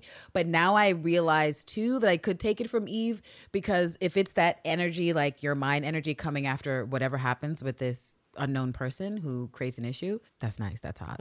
I'll take that, please. I'll. Yep. Thank you. Yep. hmm That works. it's just one of them needs to say it. That's really it. Oh, and what do we have here? We have the trust fall, which is uh the pill test. Uh, that it still happens. So even though Eve is being a dick, can Villanelle realistically have her affection swayed? Oh yeah, that is a good musing. Seen some grumblings online about this, and it's. I suppose it. It really depends on the writers, but the way I read into it, I personally don't think that. I think Villanelle has been too deeply moved by Eve, and too completely obsessed and fixated on her in every way that her waking thought is Eve, her passing through the hours of the day thought is Eve, and before she goes to sleep it's Eve, and it's definitely the same for Eve, where it's like Villanelle, Villanelle, Villanelle. And so in my mind, I don't think it's just possible for anyone to be that fixated on a person and in just a couple days or a week, you're over it. You know, like it's it's possible, I'm sure, for some people out there who can compartmentalize or just like when I'm done, I'm done and I'm on to the next thing. But I just for what we've seen of Villanelle, for how intensely she feels for Eve, and given her behavior last season where she had fucked a number of people by this episode last season. And I'm not going to assume her sex drive has changed or yeah, her libido. But what has changed is her partners. thinking that I need to use these avatars, which she was totally fine with using avatars in the beginning. I'm going to call you Eve and you're going to come and find me. But now she's like, forget it. I don't even want to look at naked bitches. I'm just trying to wait for Eve. And so, Right. and I also think that this also should create another type of tension because, you know, Villanelle is a person of a certain sexual appetite. yes, she clearly likes to sate herself. And at this point, she's she's not. She's ready to go. She's really ready to go. After that kitchen scene, I mean, we have a musing that gets into it.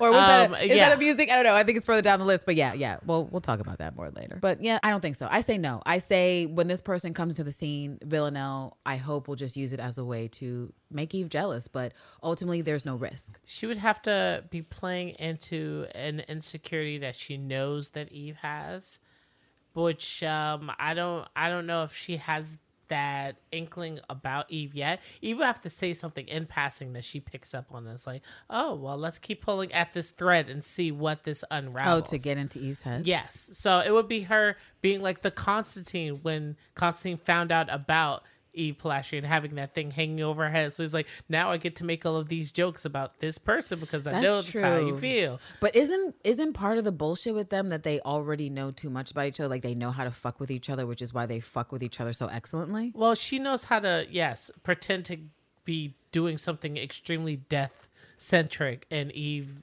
reacting honestly like no because i'm so green and I, don't want you to do these kind of things but it's uh, i guess a different vein of being able to see like eve knows what will make villanelle jealous but it's not the other way around Really? so You don't even- think Villanelle? So you're saying you don't think Villanelle knows what will make Eve jealous? right Wow, And- that's an interesting. That's an interesting thought. You know what? I would agree with that partially just for the fact that Villanelle isn't completely confident in her position in Eve's life right now. And part of me would like to think that she was circling back around to that after the cheat cup, but Eve's selfish actions at the container where she didn't heap adoration onto her the way she needed would say that to me that Villanelle's a little she's unsteady. Like she's not she's not the way she was after that spectacular confession at the end of season one where she was ready to go. Right, She was like, "Wow, bitch, What else? Um, what else? What else about me? I'll fight for you to the end of time. Like, you know, and so it's that confidence, that assuredness has been shaken. And so I don't know, but I still feel like she has to know what to make a bitch jealous, just the same way she was like, I know how to turn you on. I know how to get you feeling away with the designed compliments. Oh, you have a really nice body. Oh, this, that, and the other. Like she knows how to compliment a person, how to compliment a woman, what like she gets the body language. Like she said in season season one episode, what is it, the season finale, where she's like, It's okay. Like I know what I'm doing. And I believe that. Like she's Oh, a yeah. charmer. She's often an alpha personality, a type A. And so she's not confused about what a woman likes to hear or maybe what a woman likes to feel and all that stuff. But I think she's confused about the intensity, which is a valid fear for anybody that, okay, we both feel for each other, we both like each other, but is this person as intense as I'm intense because a lot of people have theories that like there's always someone more intense in a relationship or more in love or whatever, and that maybe you aren't equally in love at the same time. Whatever, people have their theories, but that could be a fear for Villanelle. Where at a moment she was like, "We are equally intense," and now she's like, "I don't know. I feel like maybe I'm more intense, and that would be a scary place to be in because that makes you vulnerable. That makes you more prone to the fuck shit." Well, you know, Fiona Apple said, um, "I've been a bad, bad girl." I've been a bad, bad Um, so she doesn't want to be careless with the delicate baby Woman. Right? Oh, yeah, that's it, delicate baby baby, gay. gay. So like things can go crazy here. So I mean, she may one day just say she found God, and you know she has to listen. You hear many excuses when Lord dealing with baby gays, and you know sometimes they're not ready to come out of their cocoon. So it's, like. I'm showing you a little bit of what I got to offer. I understand that you have this whole life that's going to be uprooted if you take this giant step with me, but at least you don't have to take the step alone. I'm here when you are ready. And so, yes, Villanelle's going to do the circling around and hovering, but at the same time, she has to put that energy out to say, you know, just because I'm here doesn't mean I'm just going to wait around forever for you to make a choice. Villanelle, respect yourself, baby girl. Like Right. she's right about that. I that's why I'm not even upset. Like initially when I heard that line before we saw the fucking crawling, I was like, oh my God, what does Eve say to Villanelle to get her to say that? But now I'm like, yo, Villanelle, respect yourself, boo. That's exactly what you say. You remind Eve that she needs to slow her fucking roll because she's wilding the fuck out. She's rude to everybody. Yeah. So if she said some rude shit to you because you told Niko what was what, you tell that bitch to slow the fuck down. You just like you slow down, like Eve. No, no, no, no, sweetie, no. That's not what we're doing. I love me, and you can't talk to me like that. And the same thing with uh Eve talking to Hugo and he's saying, Well, what is it about Villanelle? Is it do you like being watched or do you like watching her? And she said both. Maybe it is definitely doubly true for Villanelle to like watching Eve to the point where and Oh, look, look, there she wasn't loves it. look, She loves it. Maybe she even liked what she saw with the in the rain. And I'm saying that only Whoa, because whoa. wait, I'm saying that only because Going too far. Go ahead. it's not like Go anybody ahead. leaned in for any kind of kiss or hug. That didn't happen. What you mean in the in the two minutes? Yeah, bitch, that's not a hug scene. Uh, That's is- not a hug oh, scene. right, When you wasn't. when you get home and you're on your BDSM shit and you're like, here's the belt. Like there's no there's hugging doesn't happen, Terrance. Maybe hugging happens at the end when you're like, wow, that was amazing. That was wild. What we just did there. Look at these bruises. Let's hug it out. Let's hug it out. We did it. No, hugging doesn't come when the vibes are I'm crawling on my knees. Like that's another fucking vibe. That's another mood. That's another scene. There's something else going on. And I'm telling you, hugs are nowhere near it. Hugs are nowhere near it. So I don't think Villanelle should realistically expect to see a hug after Niko's like gentle push, but not so gentle push towards the dick zone. Yeah, that was I just I just want to know what article Niko read. That like I feel like he googled Quora like those like fucking question medium. It's like what to do if your girl's into BDSM. Here, like you know, fucking men magazines, Men's Health, ten things to try to get your girl into the BDSM. Put her on her knees, you know, like tell her to do something. Because I'm just like, where the fuck did that come from, Niko? You don't have that fucking energy. You don't got that fucking dom energy. Where did you get it from? Google, Google, motherfucker. You googled it. You googled it. Meanwhile, good housekeeping is like step one: take a shower. Step Step one, wash your ass. Step two, try a fragrance that isn't Axe. Step three, comb your hair, maybe. Step four, manscape. Just why? Wouldn't be me. It wouldn't be me, wouldn't be me. What's next on the list of musings? Oh, yeah, I actually thought this was super interesting. The love languages of Villaneve. Thoughts? Ponderings? When I read about the love languages, I think of I think of how they get I think of how they get when they think that the other is somewhere close. I think of, I mean, yes, morning and white roses, but you didn't have to react that way to seeing a funeral arrangement for your own death. You you didn't you didn't Wait, have what to. are you? Are you talking about Eve? Yes, you didn't, that like that wasn't the response you were supposed to get. It was it was you getting overly excited at the at the uh, prospect of your plan coming together because it was so outrageous and no one thought that you could do it. So it's like, yes, I am a good detective. Yes, I am good at my job. Oh, it feels so good to be right. I wonder if that's what was dominating more so than I'm going to see my girlfriend. I I'm mean, I think there's a lot of nuances with Eve and where it's concerned, but I personally believe it was 99.9% the knowledge that she was coming, that she was chasing, that she was thinking about her, that she potentially could have been looking, that she could have dropped it off herself because Eve doesn't know.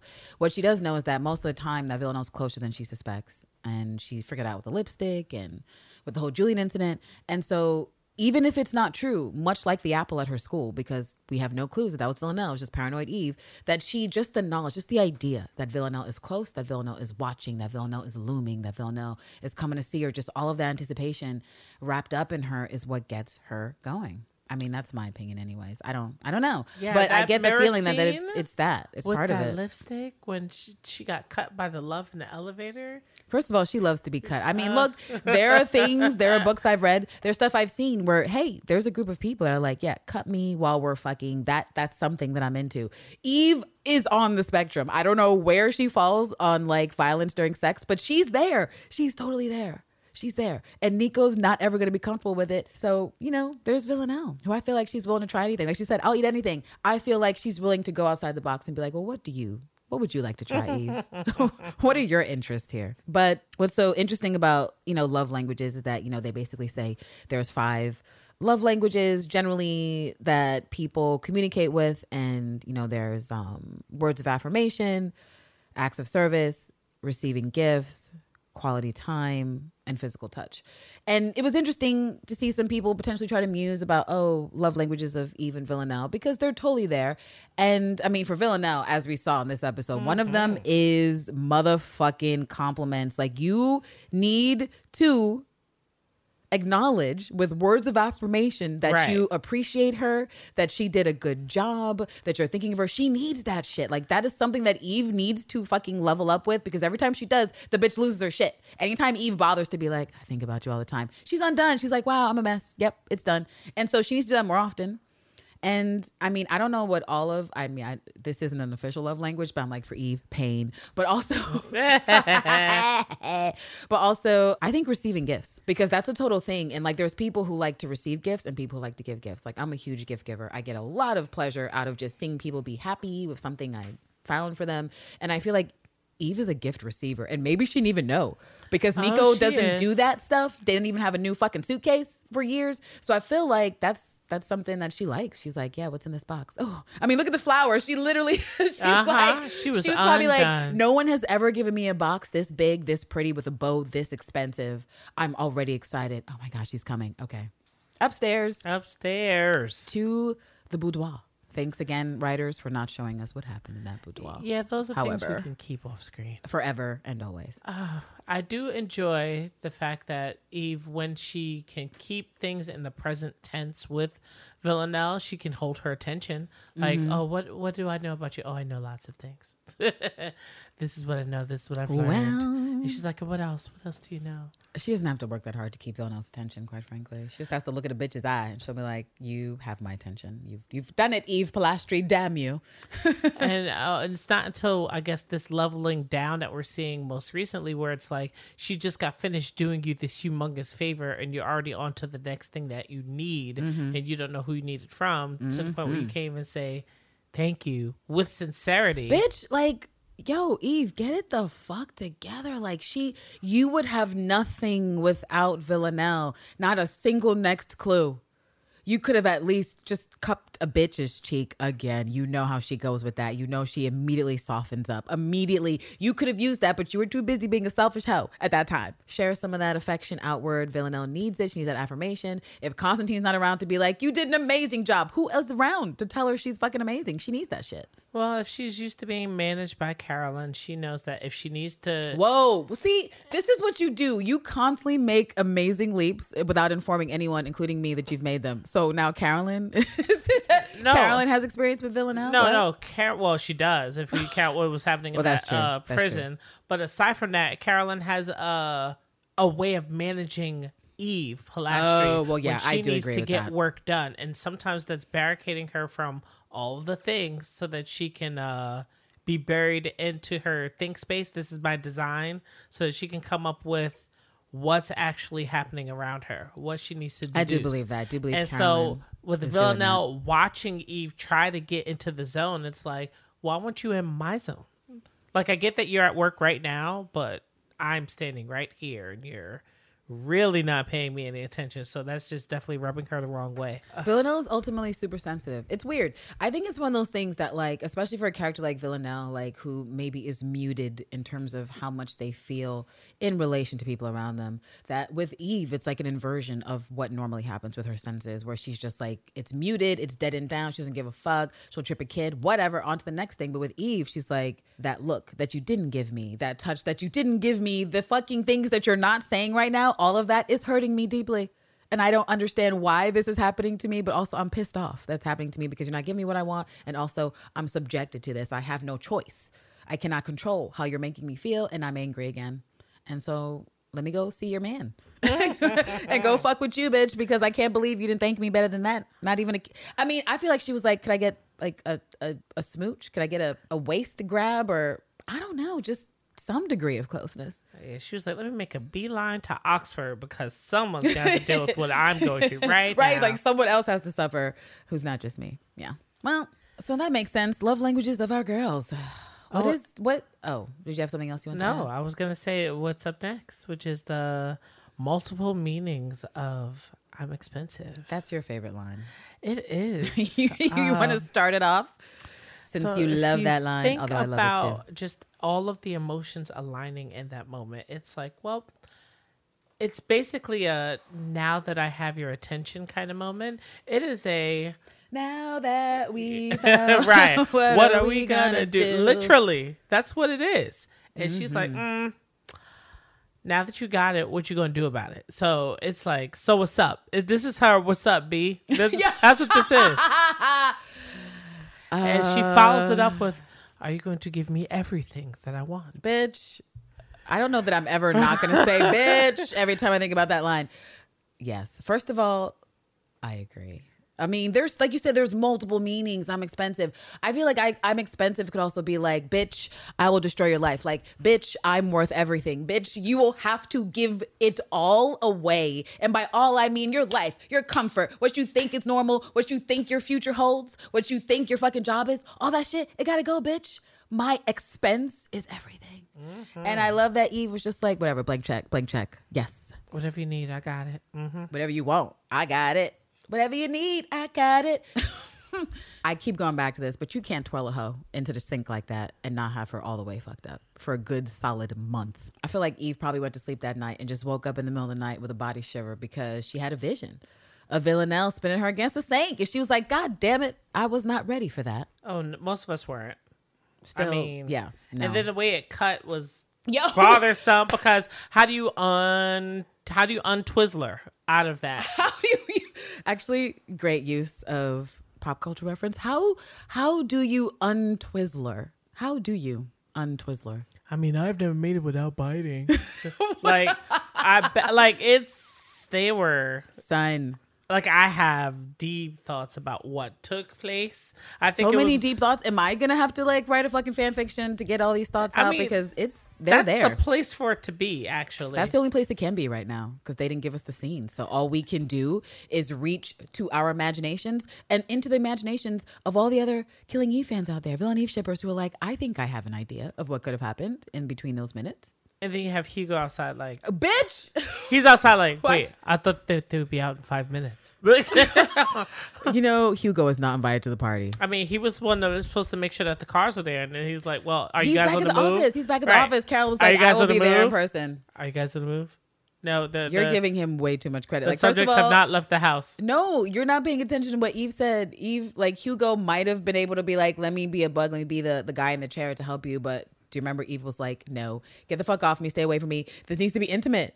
Okay, I don't even want this stupid vest. Like she needs to think it's just her and me, so it needs to be just her and me. So I can't even have a little thing in my ear to be talking to you because it needs it just needs to be intimate. It needs to be us. Right. And Hugo was like, "Damn, okay, they just told me to put the vest on. I mean, do you take the vest off when you leave, bitch? I'm sorry. I mean, we don't even know Hugo's like besides being a red shirt, we don't even know what the fuck he has to offer. There's Right. no What are way. his There's no way he's in the Are field. skills? Right.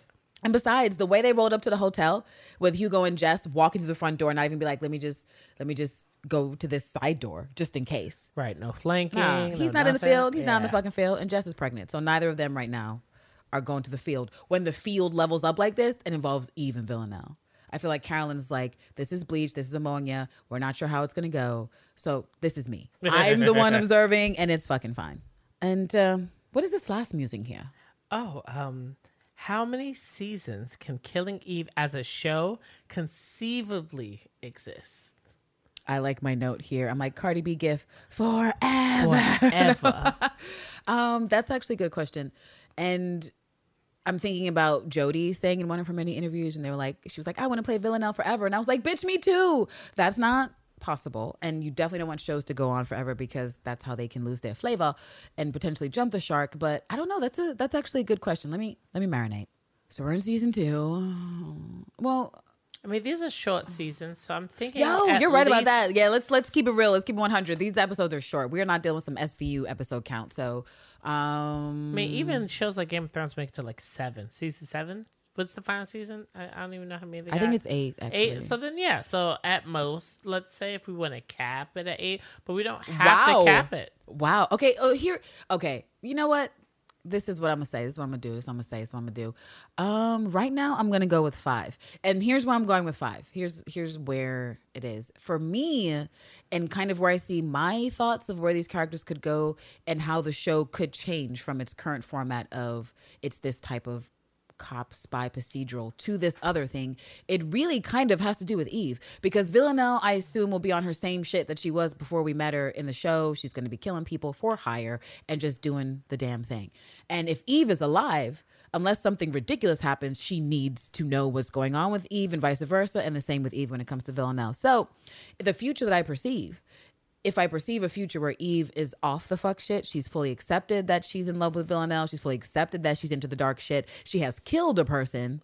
And you know, my new thing of like kill someone together and like get off on the kill together. I mean, I, I just I keep getting in that tangent, but ever since Eve and I went back to think about Eve being like, I wonder what you think about, what goes through your mind. Like she mm, I just really need to see that that murder death kill. So I can sort of see it like if I'm like, okay, first season, Eve is starting the awakening. Second season, she she has bitten the apple and the chase is on, but it's a different kind of chase, and she's heading into the down zone of being a immoral person and just doing what she wants to do. If by the end of this season there is some other there's a decision that's kind of like the the stab that obviously not a repeated stab with Villanelle, but some other action that says Eve you are in the new zone now. Now, maybe you're a murderer. Now we're here.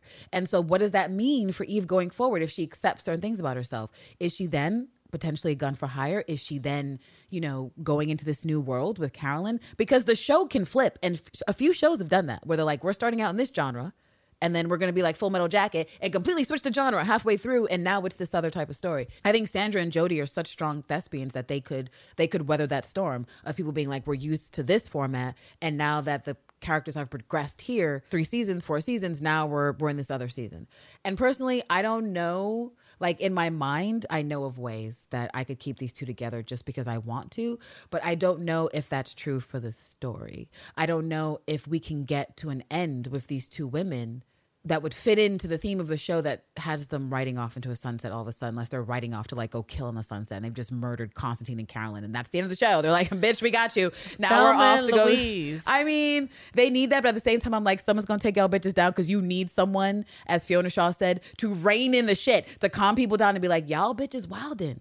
Let me just get this under control because okay, you do your murder thing, but I'm doing the organization thing because you can't handle that part. So I think that would be bad, but I just can't.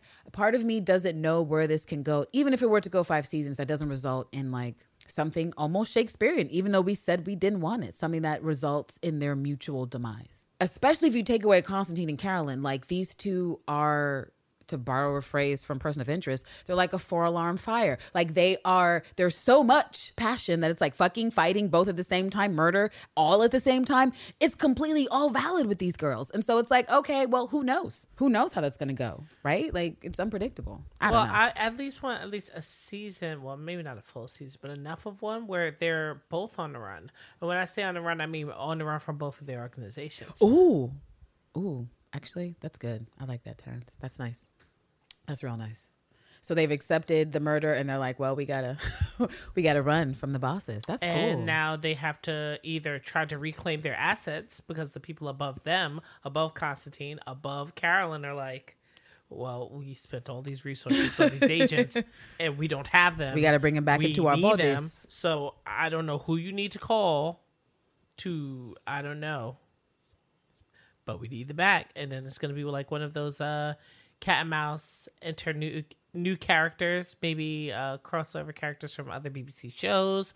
We don't have to do that, but I would love that because to see like in like an Alice that gets to play with Even Oh Villanelle man, would be you know, unfortunately, I don't know the BBC. I don't know if they're that cool in terms of like one giant BBC universe, but like that's just it's kind of like what I wanted in in Endgame, and I didn't exactly get. Where I was like, I would just like women to just like team up and kick asses together just do it with wild abandon. And so of course of course if you say to me candace is there some w- weird like universe in your head where just like fandoms collide and multiple bitches from multiple universes that you've enjoyed just sort of end up in the same universe and maybe they're friends maybe they're colleagues? Okay yeah yeah terrance. There are some other women killers that i could be like yeah you come over here. I mean we were just looking at videos of root and shaw and i would totally bring root over there. Like root is one of my favorite lady killers that has been on TV for sure. And I've been an Amy Acker fan since like Felicity when I was a, a wee one. she was Was a Felicity. yo, she people say forgetting that shit. And I remember because like she wore glasses and I was like, she's cute. And yeah, it was forever years ago. And then I I want to feel like because JJ Abrams did Felicity that she was in like Alias for a hot second. Am I remembering that correctly? Oh, I, I missed a chunk of Alias, so it is. Did you miss the beginning or end of Alias? Uh, like it was somewhere right before they were doing syndication. Oh, but that's probably around the time I was missing Alias too, personally, because life. Yeah. but like you know, and she could just pop up, and it's like, well, like where did you come from? Oh, the book club, and it's like, oh, hmm, this is gonna be like the running joke where everybody's just randomly from a book club. No, she totally was an alias. I'm remembering that correctly. And I mean, she was just in like in a section of stuff when I was super young that I was like, oh my God, this girl's great. But, you know, she was in Angel and then she was in Alias. A little, there was some crossover period, I think, between Angel and Alias because they're sort of like circa the same time period, I think. But what I'm saying is, is that I super enjoy women killers. They, it's quite possibly my favorite genre of just action, adventure, whatever. And keep the show. Let's say you are on the run. Let's say they are on the run to America, and let's say they may uh find a new haven, a new home, a new organization that may or may not be uh held down by, manned by, governed by uh, Ms. Gina Torres. I mean, maybe, maybe. Um, shut the fuck up. Look, maybe. Shut. I'm allowed to shoot. For You're not allowed. Okay, you are allowed to shoot for the stars. That's true, but I'm just mad because of how untrue it is. How I know it's not going to happen because literally nothing ever happens that I want. When it comes to Ah. Gina Torres, for some reason, for some fucking reason, the stars want to continue to conspire against me. They do. It's like when she had the fucking pilot in ABC, and I was like, oh my God, it's going to go forward. It's about Santaria. It's great. It's everything. It's written by Spanish people. And they were And like, bitch, that shit is shelved. It's shelved. It's canceled. Goodbye. Say goodbye to it. And I was like, all right, my dreams crushed yet again. So whatever. But you know what?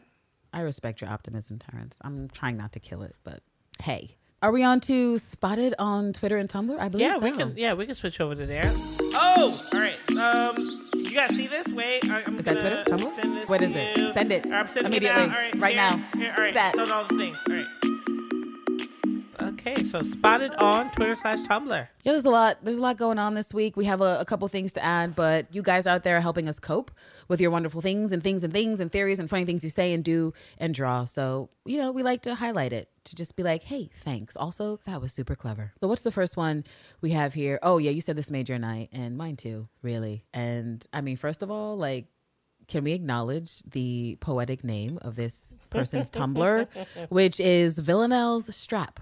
Well, Up, that says everything that it says everything you need to know. It says everything you need to fucking know. So there's a spot on Tumblr on Villanelle's strap, and a fan posed the question abstractly to Phoebe, but just like in life, I think, of like, where the fuck did Villanelle slip that thigh when she threw Eve up against the sink and was asking her questions and does like a little, like, there's a thrust inward where you're like, there's legs involved. Where those legs go? You use the phrase spaghetti untangle. So it's relevant to assume that legs were tangled up in this situation mm-hmm. And there there's a reply here from a user who goes by Weird Dyke. Hey there. And she says she punctuated everything I want, the statement everything I want, by gesturing to Eve's a pussy with her thigh. the end. And you know what? The end. Yes. End of story. Close the book. We're gonna go with your interpretation because I say that that's that's probably right. Yeah, I think that yes, the thing That also goes with my joke of her telling Eve to change her clothes and Eve being like, "Bitch, you could shut the fuck up right now." that's what you could do. I think that she took her payment right there in that moment. That's the reason why we don't Wait, get to see it. They schmanged? Is that what you're saying? I'm saying that she took her payment. I mean, I'm gonna write that smutty fan fiction. Uh, she took her it. payment, and that's the reason why. payment? That's the reason why Eve had the look that she had and the demi- demure that she had when they finally left the abode, and she walked out and the door was still open. She's like, "Hello, Eve." She was Your like, "You just open." had your leg all the way in my fucking crotch, and I'm not okay. Right. I'm not Eve- okay, Villanelle." Eve looked like us when we accidentally saw the preview of C- of episode uh, six. She That's sure what did. She, and she. The door was open. She, all right. She went and closed the door, walked back up. They're still in glances with each other. The way Villanelle was trying to check in with Eve to see if she was all right, even in the back of that car, and she still was looking like wow, wow, wow, wow, wow. like like she was just Pulsations, vibrations. yes. Yeah. I mean, look, they were way too close. And it just, it's science, you know, that you're that close to someone. There's only so many places for your legs to go. If you're a Villanelle and you're already on the, I got this dagger in your chest, I'm poking it right where you poked me. This fucking stabby stab is way more than just a stab. It's an erotic fucking stab. So what? what's what's really going on? And it's to me, it's, I have to assume that Villanelle's on that same shit she was in episode five of season one, where she's like, I'm here to get you going because I know that mm-hmm. you're into all of this fucking shit. So why wouldn't she do a little thigh thrust? Fans, you are correct out there. Fans in the interwebs who are like, it definitely happened. Yeah, it did. It totally did. All right, let's see what is next. We got uh we've got oh uh Villanelle seems to be crying again. Why? So we get uh what does it say? You're mine. Oh, it's well, Oh, it's, it's- a it's a screen cap that was floating around on Tumblr, Twitter. Um, this one is specifically on the blog of Adapt and Overcome, and it's a screen grab of Villanelle in the pink lilac fuchsia tinted wig that she's wearing in the next episode, and it looks like a tear is on this bitch's cheek, and I'm just like, what the fuck is going on again, again, Eve, Eve. If you were across from this hoe while the tears coming down and you are being a stoic We bitch, I'm gonna be so mad. We're gonna have problems. I'm gonna be so fucking mad. Villanelle better not be dropping that tear in front of your eyes. And if she is, you better respond to that shit. I hope that it is a front for her to steal the brain cell since they share it. like they uh someone mused also on Tumblr that they, they they're never both making full sense in an episode. It's always one and then the other. True. That is true. Do you have any ideas about why she could be crying? Uh, it could be something that uh, Eve admits to. I'm thinking that once she sort of gets turned out, that she's saying that she's too afraid. Like she may think that like she's patient, but she's the type of patient where it's like hurry up. It's like hurry up. Like she has to hurry up and wait, and then she doesn't want to wait because she's she's she's got all this. Villanelle's a catch. She's a prize. She's a provider. and she's trying to make a wonderful home and she thinks that eve will make a lovely wife And if Eve, If it has something to do with Niko, good lord. But at this point, I don't know what else it could have to do with. It's Eve just saying that she doesn't know what she wants. Like her still not actualizing her being stuck in her baby gay where Villanelle's like, get over this part already. You know how like she doesn't like to hold on to things. This was cute when we first met where you were like, oh, I don't know if I should do something. But at this point, you need to now know what you want. And But it's such like a it's such a Denzel tear from Glory. Like it's like a single tear and what it looks like in this image. And so I don't I'm just trying to figure out what type of thing being said elicits this type of solitary type of tear from Villanelle. Is it a situation where she's trying to hold back her emotions and, and they come in? And if so, what the fuck? Because every time we've seen her cry and it's been real, it's been intense. It's been like I'm feeling this emotion, now I'm completely succumbing to it, and it's almost therapeutic and it's a relief that I'm succumbing to this emotion, like what happened in Amsterdam. And so I'm not sure, you know, we got the single tear thing when she was sort of, you know, fucking with Eve and gaslighting her a little bit, playing games in episode five when they were at the table. It's a possibility that it's not a real tear. It's a possibility that she's that she's just trying to elicit or get something from someone. But in the case that it is, I just feel like in order to get Villanelle to tear in public, because she was crying last time in private, and that's where she likes to keep it. Like no one needs to know that I'm this soft right now. But if she's in public dropping a tear, what? Like the only thing I personally can conceive of doing it is something to do with Niko. That's just so like just just Eve is on her fucking rude I really shit. hope not. I just don't want her to have that Anna energy where she fucking says something really disrespectful to, to Villanelle that hurts her feels. And Villanelle's like, wow, I never thought you would say some shit to me like Anna did because that will destroy me as a Villanelle fan. I'm just saying it now. I'm sure I will learn to move on if that's what happens, but that will hurt me too if she if she goes with that Anna energy because we know, or at least we feel pretty strongly that that had a lot to do with what hurt Villanelle's feelings when she chopped off her husband's knob. Is that Anna called her some things that she took to heart and she was like, that's not I love you. Why are you calling me a monster? I thought this is what you wanted. You said the dick was annoying, and I just like, oh, I cut it off. It's Right, I got rid of it for I mean, you could I keep it. Do you want to keep it in a box? No, Dig in the monster. Right. So I'm just uh, we can hope that uh it's not a consent related issue uh, where it's not uh, Eve having second thoughts about their crazy thing. Like maybe if they're really colleagues and coworkers, uh, I guess what if Eve is like, well, the thrill's gone now. It's not me sneaking around to go after you. Impossible. Impossible. That's what I'm hoping is impossible. She didn't get her O. It's totally impossible. It's she's unfinished. I mean, that, I that's part of my reason why I think she's still being a dick is that she really wants to murder, and she's so locked into denying herself these truths that what else can you do but be a bit ornery and a bit like on edge because you're not fully acknowledging the reason why you're off kilter, why you're not balanced. But yeah, I don't know. Well, I guess on to the next fucking spotted on Twitter, Tumblr. This one was spotted on Tumblr. Shout out to Viva la Swan Queen. And I personally picked this one out because it was like, I think actually it was on, was that Killing Eve Daily who originally posted it? Well, shout out to both of y'all. But I, it was the Big Dick Energy post. And it Oh, was like, yeah. Big Dick Energy Award goes to Villanelle. And it's specifically the screen cap where she's like, you should try this with your wife. Y'all already mm. know. I already said how that line pleased me so fucking much. So just wanted to say thanks for doing that because that's the most accurate award that you could give this motherfucking show. How do you make me feel inadequate? Is that your Niko voice? I don't know. Does, does he have a voice? Who, who, You I know, don't he has a voice. Gemma, I wouldn't know Gemma, Gemma. We can't forget his fucking voice. Fucking Gemma. So that was a fucking cool posting. We also saw what I would like to refer to as a mini fanfic about the drive to the Forest of Dean, uh, posted by Weird Dyke, Weird uh, Dyke on and Tumblr. Eve Daily. Yes, both of y'all. And it had to do with, of course, like the distance from Eve's likely location in London to the Forest of Dean elsewhere. And this is kind of like when you go to a poetry slam, a fucking performance art. Well, if Snaps. you think of where uh, London is in comparison to the Forest of Dean, you'll notice that uh, you're more than two hours and 43 minutes away from location A to location B. So if you're inside of a vehicle after, I don't know, offering up some payment, I mean, well, we don't Why know if that's true or not, but it's I just can't. how I feel I know. after offering up some payment. Um, how? I want you to do that in the style of the notes. I want you. I want you to reenact that for I the just- listeners. I just want to know,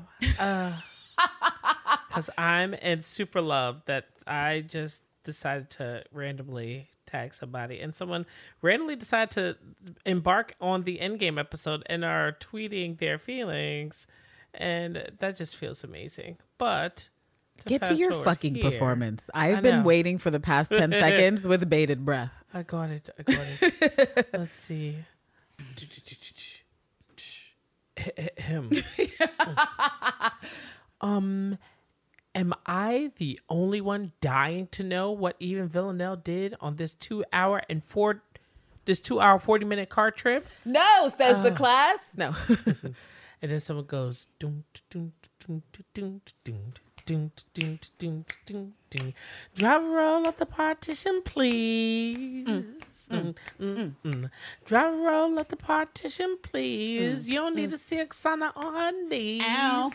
Like that's dope. Ow, ow. Who's making that remix? Who's doing it? Take hold of me. I mean, that's that's that's the energy. That's You know it what? is. We got to get like just some people you included, like who know how to sing. Like Shoge knows how to sing. I know people who like like to just do this cover for us. Just do it, please. Just like a 10 second, uh, just a 10 second cover. I like that. Also, thank you, Snaps. yeah, that was dope. I appreciate that. Oh wait, or I thought you were saying that was dope, like to yourself, which you should no, give no. yourself some snaps. but also hella dope for the original poster who put together that poetry. You know, Weird Dyke. Shout out to you. Shout out to you. If they gave the internet Pulitzers, I I would nominate you. I would I would give you a Pulitzer for that spectacular fucking. I don't know if that was a tweet, if that was a reblog. Just the commentary. The commentary is incredible. Oh, I like this musing. This is uh I think this is via Killing Eve Daily as well. Reblogged by her. Nope, that's Weird Dyke again. But it's the musing where it's the musing where uh did Villanelle use Eve as her weapon on the storage locker? Oh right, So this was Miss- uh, it's like a musing. It's like a slash between musing and spotted on Tumblr because it was spotted on Tumblr, but we can muse about it, and we'll link the post. It's a very in depth post, very long, but we love when people get super super meta and into what they think the characters are up to. But yeah, you you basically brought this up and had like some very interesting thoughts that you can share with the class about yeah. Yeah. Uh let's see. Um I'm Do you think she used her as a weapon? that Villanelle has weaponized E for some time. So before we try to take some sort of journey, we'll we'll initially just throw it into we don't know what was said inside of that uh very dark uh the trailer that she went in to go and question the ghost about, you know, who ordered the hit on Alistair Peel and his associates. So I'm of the mindset that, you know what, instead of the threats, it was just more of yes, I am who you think I am, and but I'm here because like she played good cop and was like, but I'm here because someone caught me and they're forcing me to do this. And um, you know, she probably also showed off her scar and said, you know, yeah, she tried to torture me, all of these things. I know she seems like she's really nice, but she has this deep evil rooted within, and she's not afraid of just flipping a switch. So whatever you do, don't say things that make her angry. It's better if hmm. you just give her what she wants. That's interesting. Yada yada yada. I know that she couldn't pick up on any of that energy during the one-on-one interviews that they had in the beginning, and I'm pretty sure Villanelle addressed all of that in her plea. You mean while ghost. trying to get this information from the ghost? Yes. I- It's interesting because like initially said that and I was like, I don't know, I don't know. But then I'm like, well, maybe there could be something to it. And I think it's just because part of me, I'm such a Villanelle fan and she's so impressively violent and effective at it that part of me just wants to always believe that the fact that she has existed for two years and she's been so fucking good to catch Eve's attention, to be the crown jewel of the 12, you know, for a while. And whether or not they ever thought the ghost was better, we don't know because that's Raymond and he was a fucking gaslighter. Right. And so we don't know if that was actually true, but she was just so impressive. And we cannot forget like the things we saw early on with her stabbing this dude in the eye and just having no care or concern who she's killing, just that it is fabulous. And also, I'm going to wait here and watch the life drain. So part of me just wants to be like a total fangirl for Villanelle and be like, no, impossible. Her reputation and her skill set of hurting people and fucking with the mind because she's so good at understanding people, even though like she doesn't understand the spectrum of emotion, she understands how to manipulate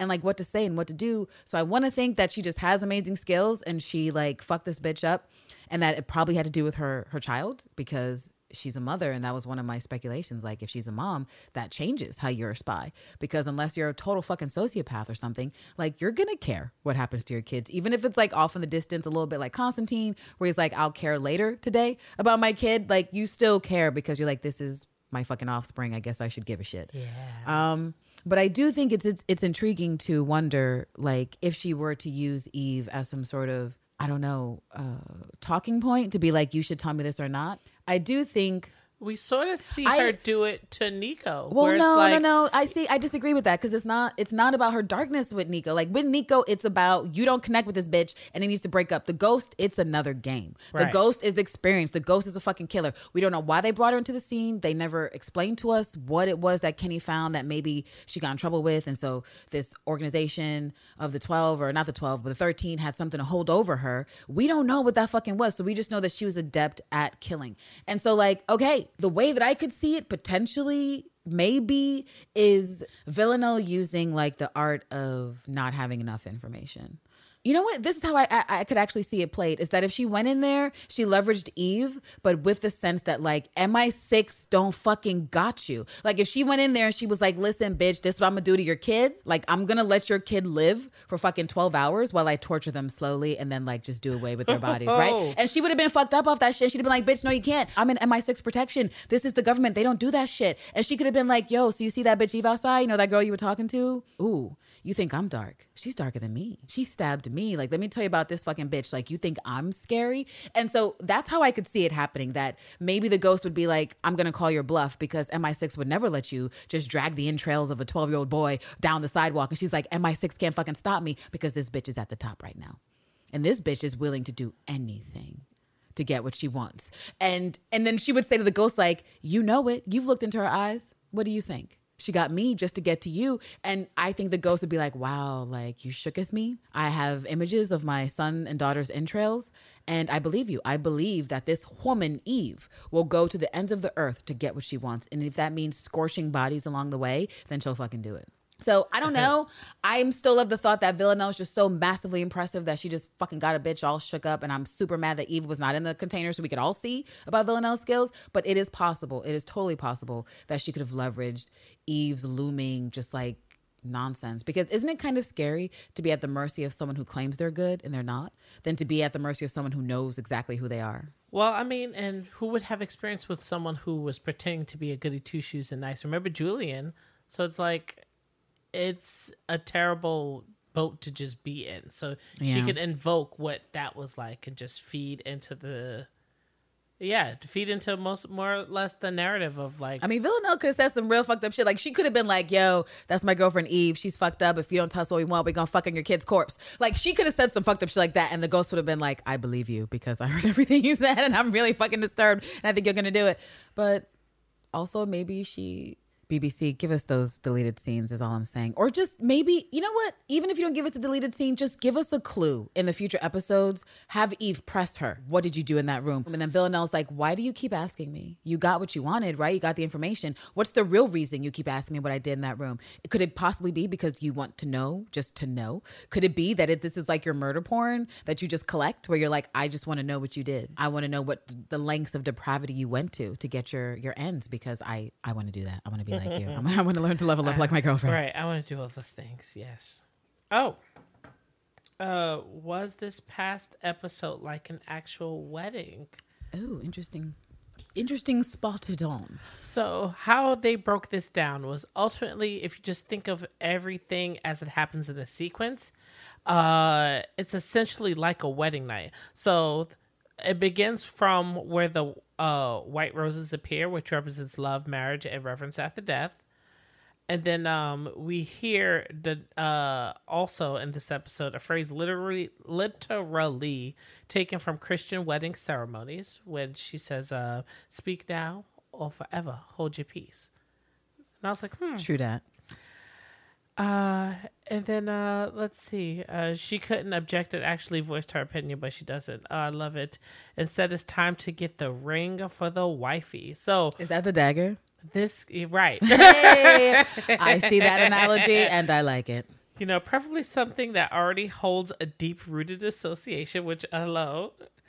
Uh, and then which also leads to the dressing part when you know she gets Fucking Hugo. Right, But also, know- yes. you know how you're not supposed to see the bride and groom before the wedding, so True. They're true. both getting dressed in their own like she's an MI6 putting on her vest that of course she doesn't keep on and then you know she's getting dressed. Yeah, the vest that's meant to quote protect her, and Eve is like protection. I don't need it. I mean married girls don't need to use protection. I'm saying Uh and then let's see the undressing of it when they meet each other in the middle from Eve taking off the vest that was meant to protect her and Villanelle being ordered to take off her shoes once she steps inside the house and removes the veil. Which is, you know, when once the veil is removed, that's usually when the adorable. Yes. And then the part where they get uh what? I'm not even gonna do all that. You're you're like skip ahead. Right. Uh, this is where the nature of their loyalty trust is being tested, shedding both of them bare uh, to those occupations that are borrowed in their hearts because you cannot be with someone who you cannot rely on. Are they talking about the pill situation? Uh, yes. Well, we already talked about how it's a trust fall, but yeah, I mean that's that to me was like, do you trust me? I do. This is intense. Let me break it up by being a dick. Well, those are my cliff notes Right. for that scene. And using the object that binds them t- together in all ways, stab, stab, stab. Because sometimes when you love someone, you'll do crazy things. Also true. And then the honeymoon phase is when they leave the abode to enter into the car. Because know what? usually, like you do, just Look. married on the license plate, and then you just watch them drive off into the sunset. That's a lie. I mean, that's not a lie because it's just open interpretation. But I'm still convinced since honeymoon is when the schmang, the first official schmang happens. I'm Oh, of the thought that something else went down in that kitchen. Like, Well, no, yes, it did. verifiable information. I'm just trying to figure out how far the foreplay went. You know what I'm saying?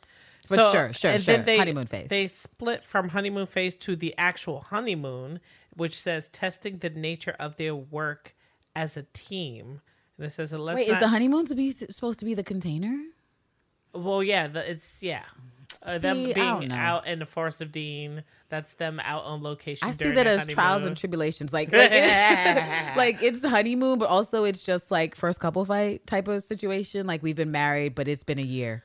And then afterwards you get the uh, confirmation of what they are, and it's an image of Villanelle telling. Oh, it's gotta be the Right, colleagues. it's yep, it's we're colleagues. Niko. And then and showing off the wedding ring to the husband because this is real. And Bitch, the- that's my next shirt. That's my next fucking shirt that we can like take to Flame Con all other places. Like we're colleagues.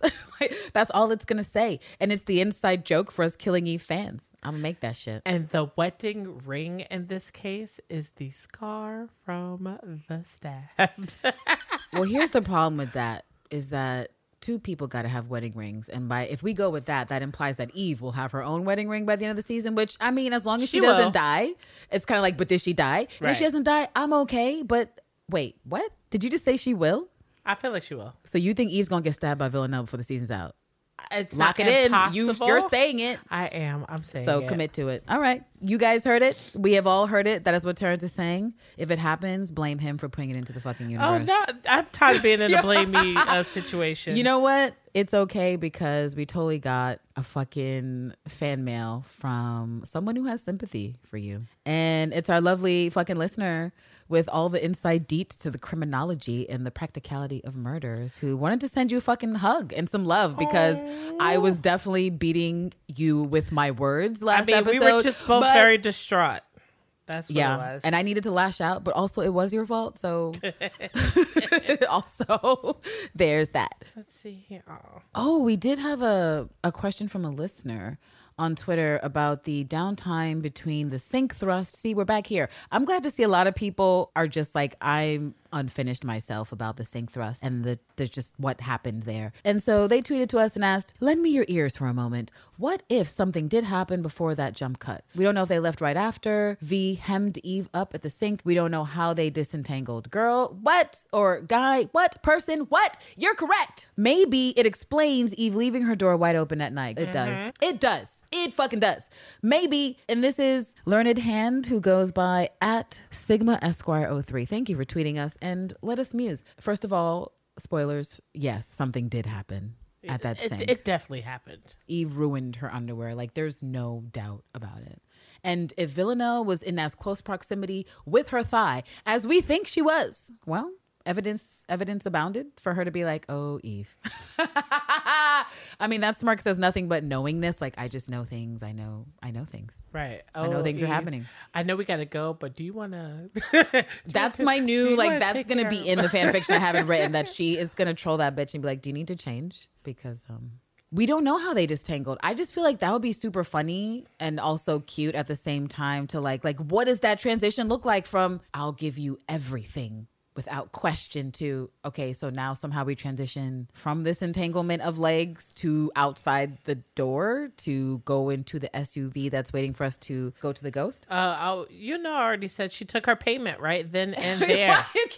That is what that Payment. is my thoughts. The payment was was that's where the payment. All was taken. I'm going to get. You know, here's what I'm to do. I'll I'll deep dive into smut territory for a second, but it won't be the full deep dive. Here's what I'm to do. Here's what I'm to do. Here's here's let me let me ponderific.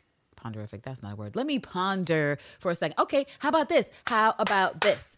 You're saying she got payment, right? You're saying that there was a payment that happened. Now, here's what I think. Here's okay. So I'm laughing to myself where I even say it. Baby, so let me be a motivation. I'm just saying that we already have proof, proof positive, that Eve and Villanelle can get off and have gotten off like with each other, but not like with each other. Right, Like not- it's not behind the door. It's like- other times. So I think here's what I'm saying. You're saying she gave payment. I'm saying that the leg thrust, that here's what happened.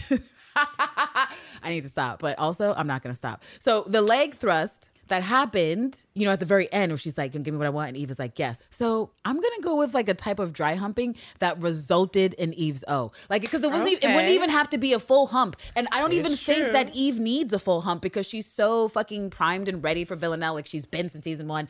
Obviously, look at the flowers. Look at the fucking flowers. The flowers took this bitch out altogether, and she didn't even see Villanelle in her getup. Now Villanelle's two inches away and her thighs no inches away, negative inches away. No, no, no, no. So my new thing is that yes, something happened at the sink. They cut away and Villanelle does her extra thrust and she's up in there and he was like, oh shit. And Villanelle's like, oh, uh, do you need a moment? Or did you want to go do this with the ghost right now? And he was like, I don't need any moments. We can go do this with the ghost right now. But she was a fucking liar because she needed a moment, which is why she left her door open. Boom. There we go. New theory. I like that. Thanks. I just came up with it, but I like it too. Oh, Sigma Esquire 03. I hope you like that answer. So what's our last thing here for spotted on Twitter, Tumblr? Oh, Um, it's our shout out about the rub outs. We have finally received someone's submission for how many times Villanelle rubbed one out between getting stabbed by Eve and getting in the car with Raymond. Now, what was your guess there, Terrance? oh, I will have to play it back to kind of guess. I don't really remember. Play it back in your head. So this see. is so There've been lots of moments because, all right, this between the stab and Raymond, that has to be Actually, like that's a lot of days. Yeah, you're right, you're It's a that's so like You gotta break it down, B, But then she's also weak, so it's like maybe in the bath for sure. Terrance, that should be rhetorical. We Well, know yeah. what went down. That was the first time she could get real clean. She could Um, soak for a second. In the trunk, It I definitely said happened. that Oh, definitely in the trunk. Definitely in the bath. up, yeah. Totally. Those are two givens. That's without a doubt Um, happening. depending on how long that ride was, it was probably more than one time in that trunk. Absolutely. uh, Women have the ability to, well, not need to recharge in the way that men do. I'll just put it like that. So that's accurate. So you know what? Let's give three for the trunk. I think that's a nice round number. Three for the trunk, one. Two for the bathtub. All It was a long bath. All right, so then at the very bottom, At the minimum, it's five. And miraculously or wonderfully, this Twitter listener, Brown Sugar Laws, at Brown Sugar Laws, Starseed, they said five. You're Ah. in tune.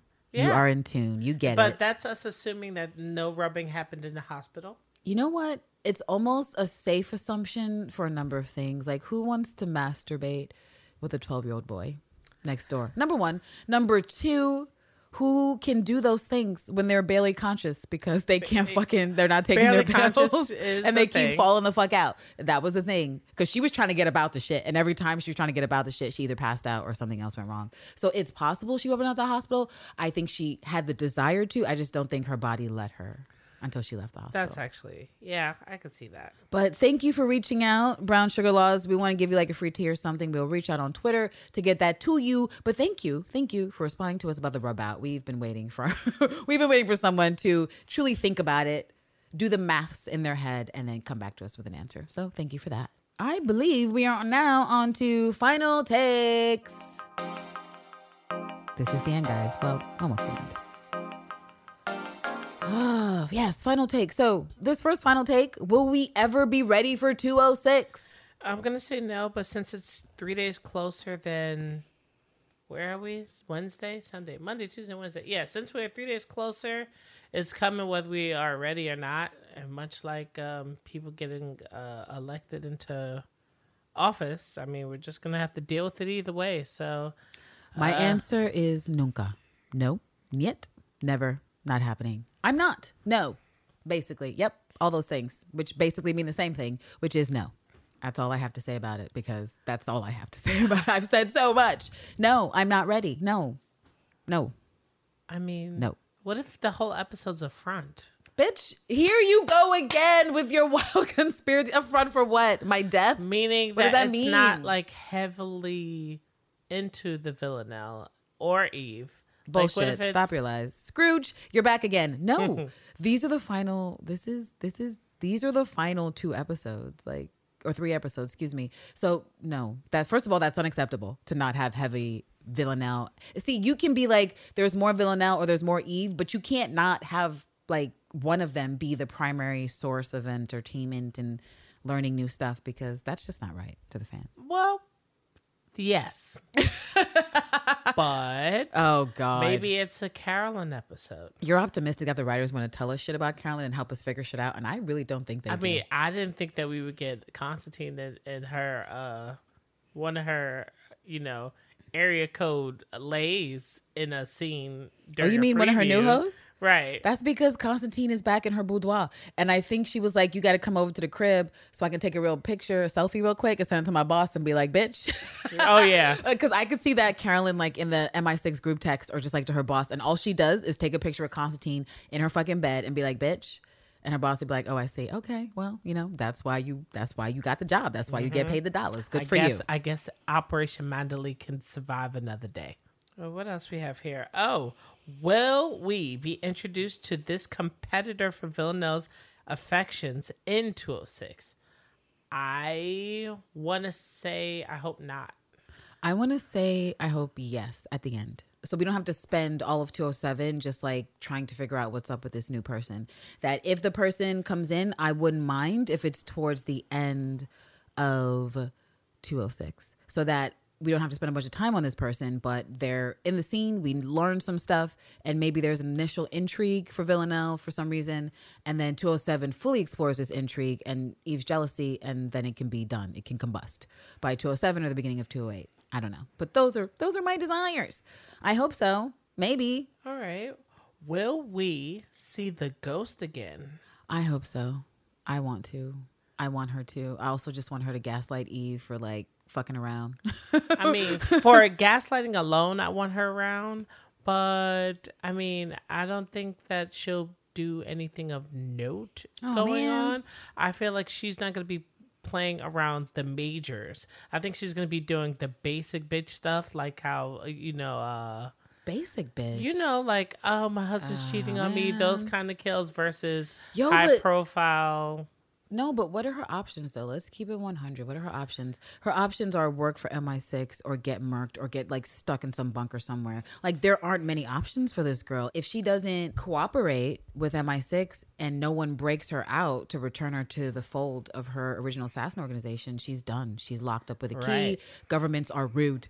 They are not ethical. And like I said, she's a fucking immigrant woman. I do not have high hopes for them being like, oh, let's be fair to her. Let's follow the law Yeah, of justice. No, I don't see her getting to any courtroom anywhere to just like end up in a woman's prison. I would like to see her come back just because they spent so much time building up the ghost and we did so much theorizing about what would it be like. And I actually think, I mean, I love women killers, so um that alone is built in fandom. But I like that she's such a contrast to Villanelle, that we still have a working killer, someone who is very adept, but super different. And I wouldn't mind exploring how all of these women killers who apparently exist are different, but all effective. Like that excites me. It does. Bring on the more women killers. I mean, if we can't get her, give us someone else from the book club.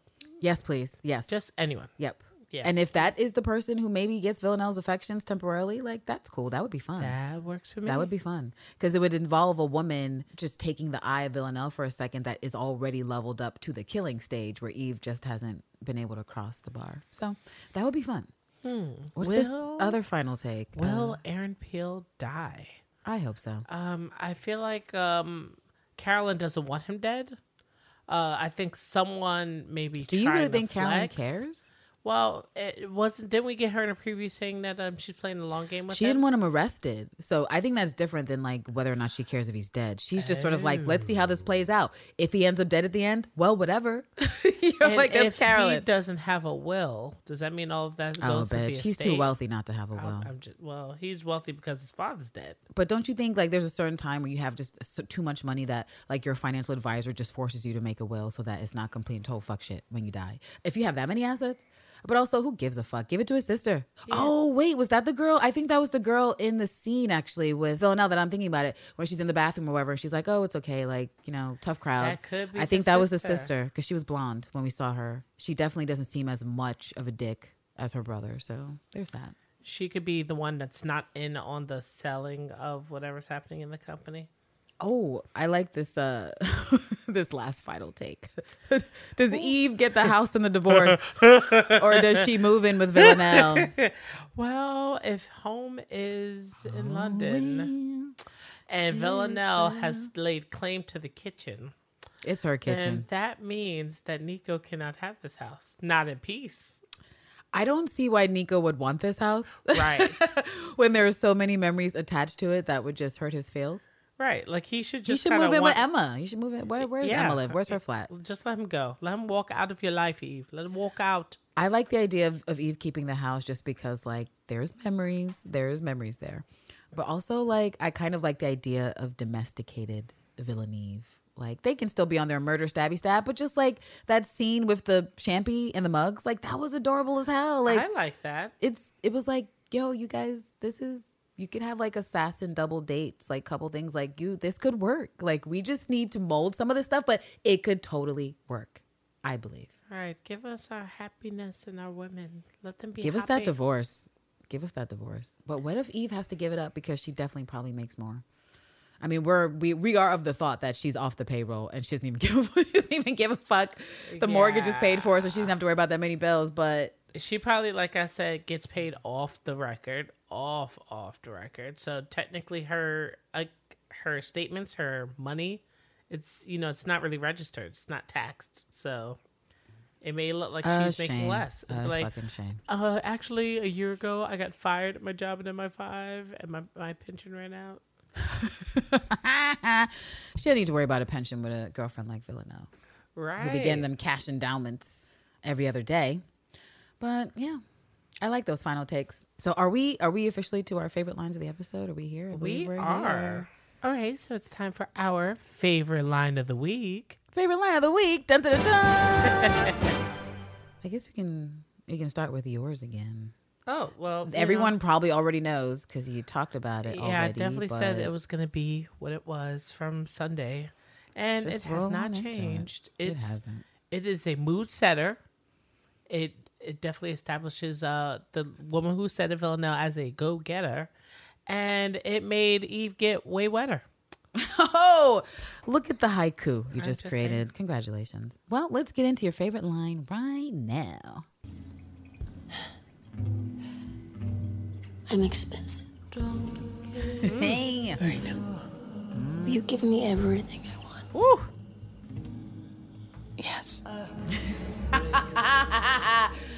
pants. Now you might Enough. have heard some uh, kitchen uh, sink. Uh, There was there was movements. there was movements. Like there was a gasp. Like if you watch it with the captions on, like there's a gasp. That gasp is the pussy thrust that was identified by Tumblr user, whose name I forgot, but I said it earlier. So yes, you. You know what? Scientifically, that makes sense, and I guess technically your line is "I'm expensive" because that alone, that alone Yes. is it encompasses so much, so fucking much. But we played the whole thing because that scene just you can't cut it off early. Like you could, but why? Why cut off art? So that's a perfect line to choose for this episode. I probably would have gone with that myself if I if I was not more amped up about Villanelle going to see her Niko, not her Niko, Niko, and uh, turning up all the way for her girl. So this is my favorite line. I'm sure you already know what it is, but let us relive and bask in Villanelle's brilliance yet again. I didn't know you had it in you. Good for you. You should try this with your wife. hey, hey, hey. I too hey, wear pants. Hey, bitch. Well, there it is. Those are our favorite lines from Smell You Later. I hope you guys feel like this was an appropriate palate cleanse for our complete and total destruction, evisceration that we had on display for you guys Sunday. it's just the way the show makes us feel, you know. And we're doing better. We're doing better, mostly. Kind of.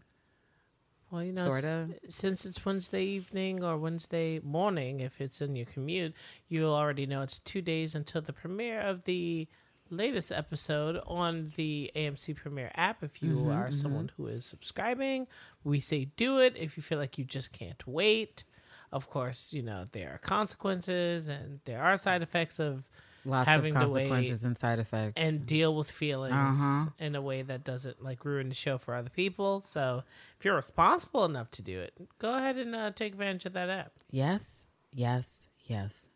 Well, friends, that brings us to the end of this snack episode. I don't know how long we went this time, but I'll just say the route, the right amount of time to make sure that we all got the appropriate therapy in the Church of Killing Eve that we needed this Wednesday. And know that you can always reach out in your distress, in your pain, your trauma, your joy, your euphoria, whatever. We're always here, just a DM or email away to chat with you guys about the show because there's never enough to say about the show. We're always happy to share our opinions, thoughts, and comments and fears with you guys. And thanks for like reaching out to us. And we're no longer screaming into the void. That feels nice. It feels really, really good. Thanks, guys. No church announcements other than um Podin Live NYC if you're going to be around and in town in uh, the tri-state area. All right, Uh, that's coming up soon. that's actually it's actually Saturday.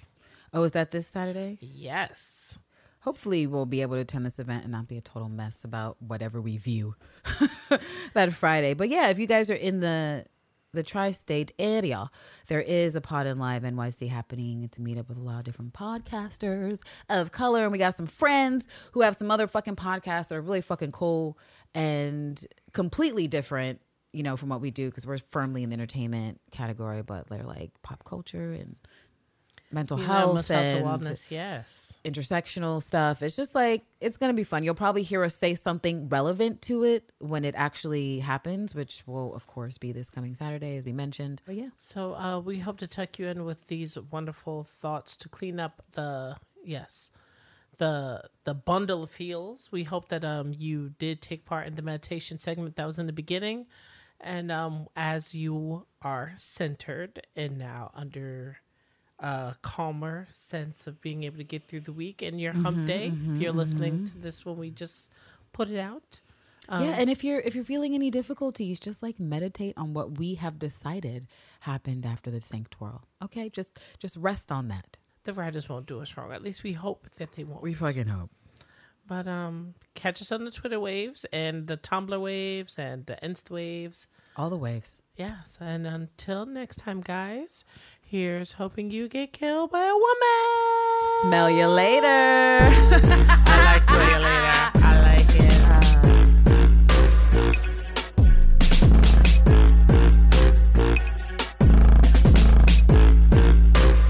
It's like totally murder. Do it if you feel like you just can't wait. Of course, you know, there are consequences and there are side effects of Lots having of to wait consequences and side effects. and deal with feelings Uh-huh. in a way that doesn't like ruin the show for other people. So if you're responsible enough to do it, go ahead and uh, take advantage of that app. Yes, yes, yes.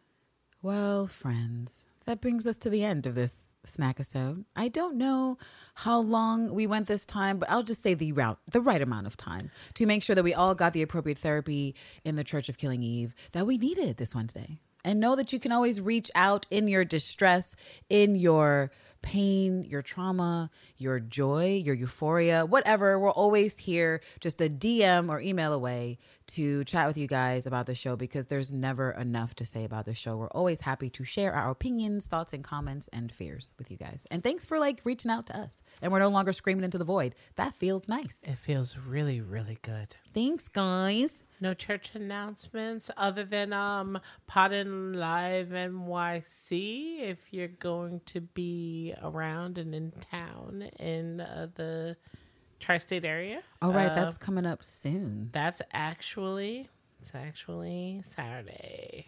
Oh, is that this Saturday? Yes.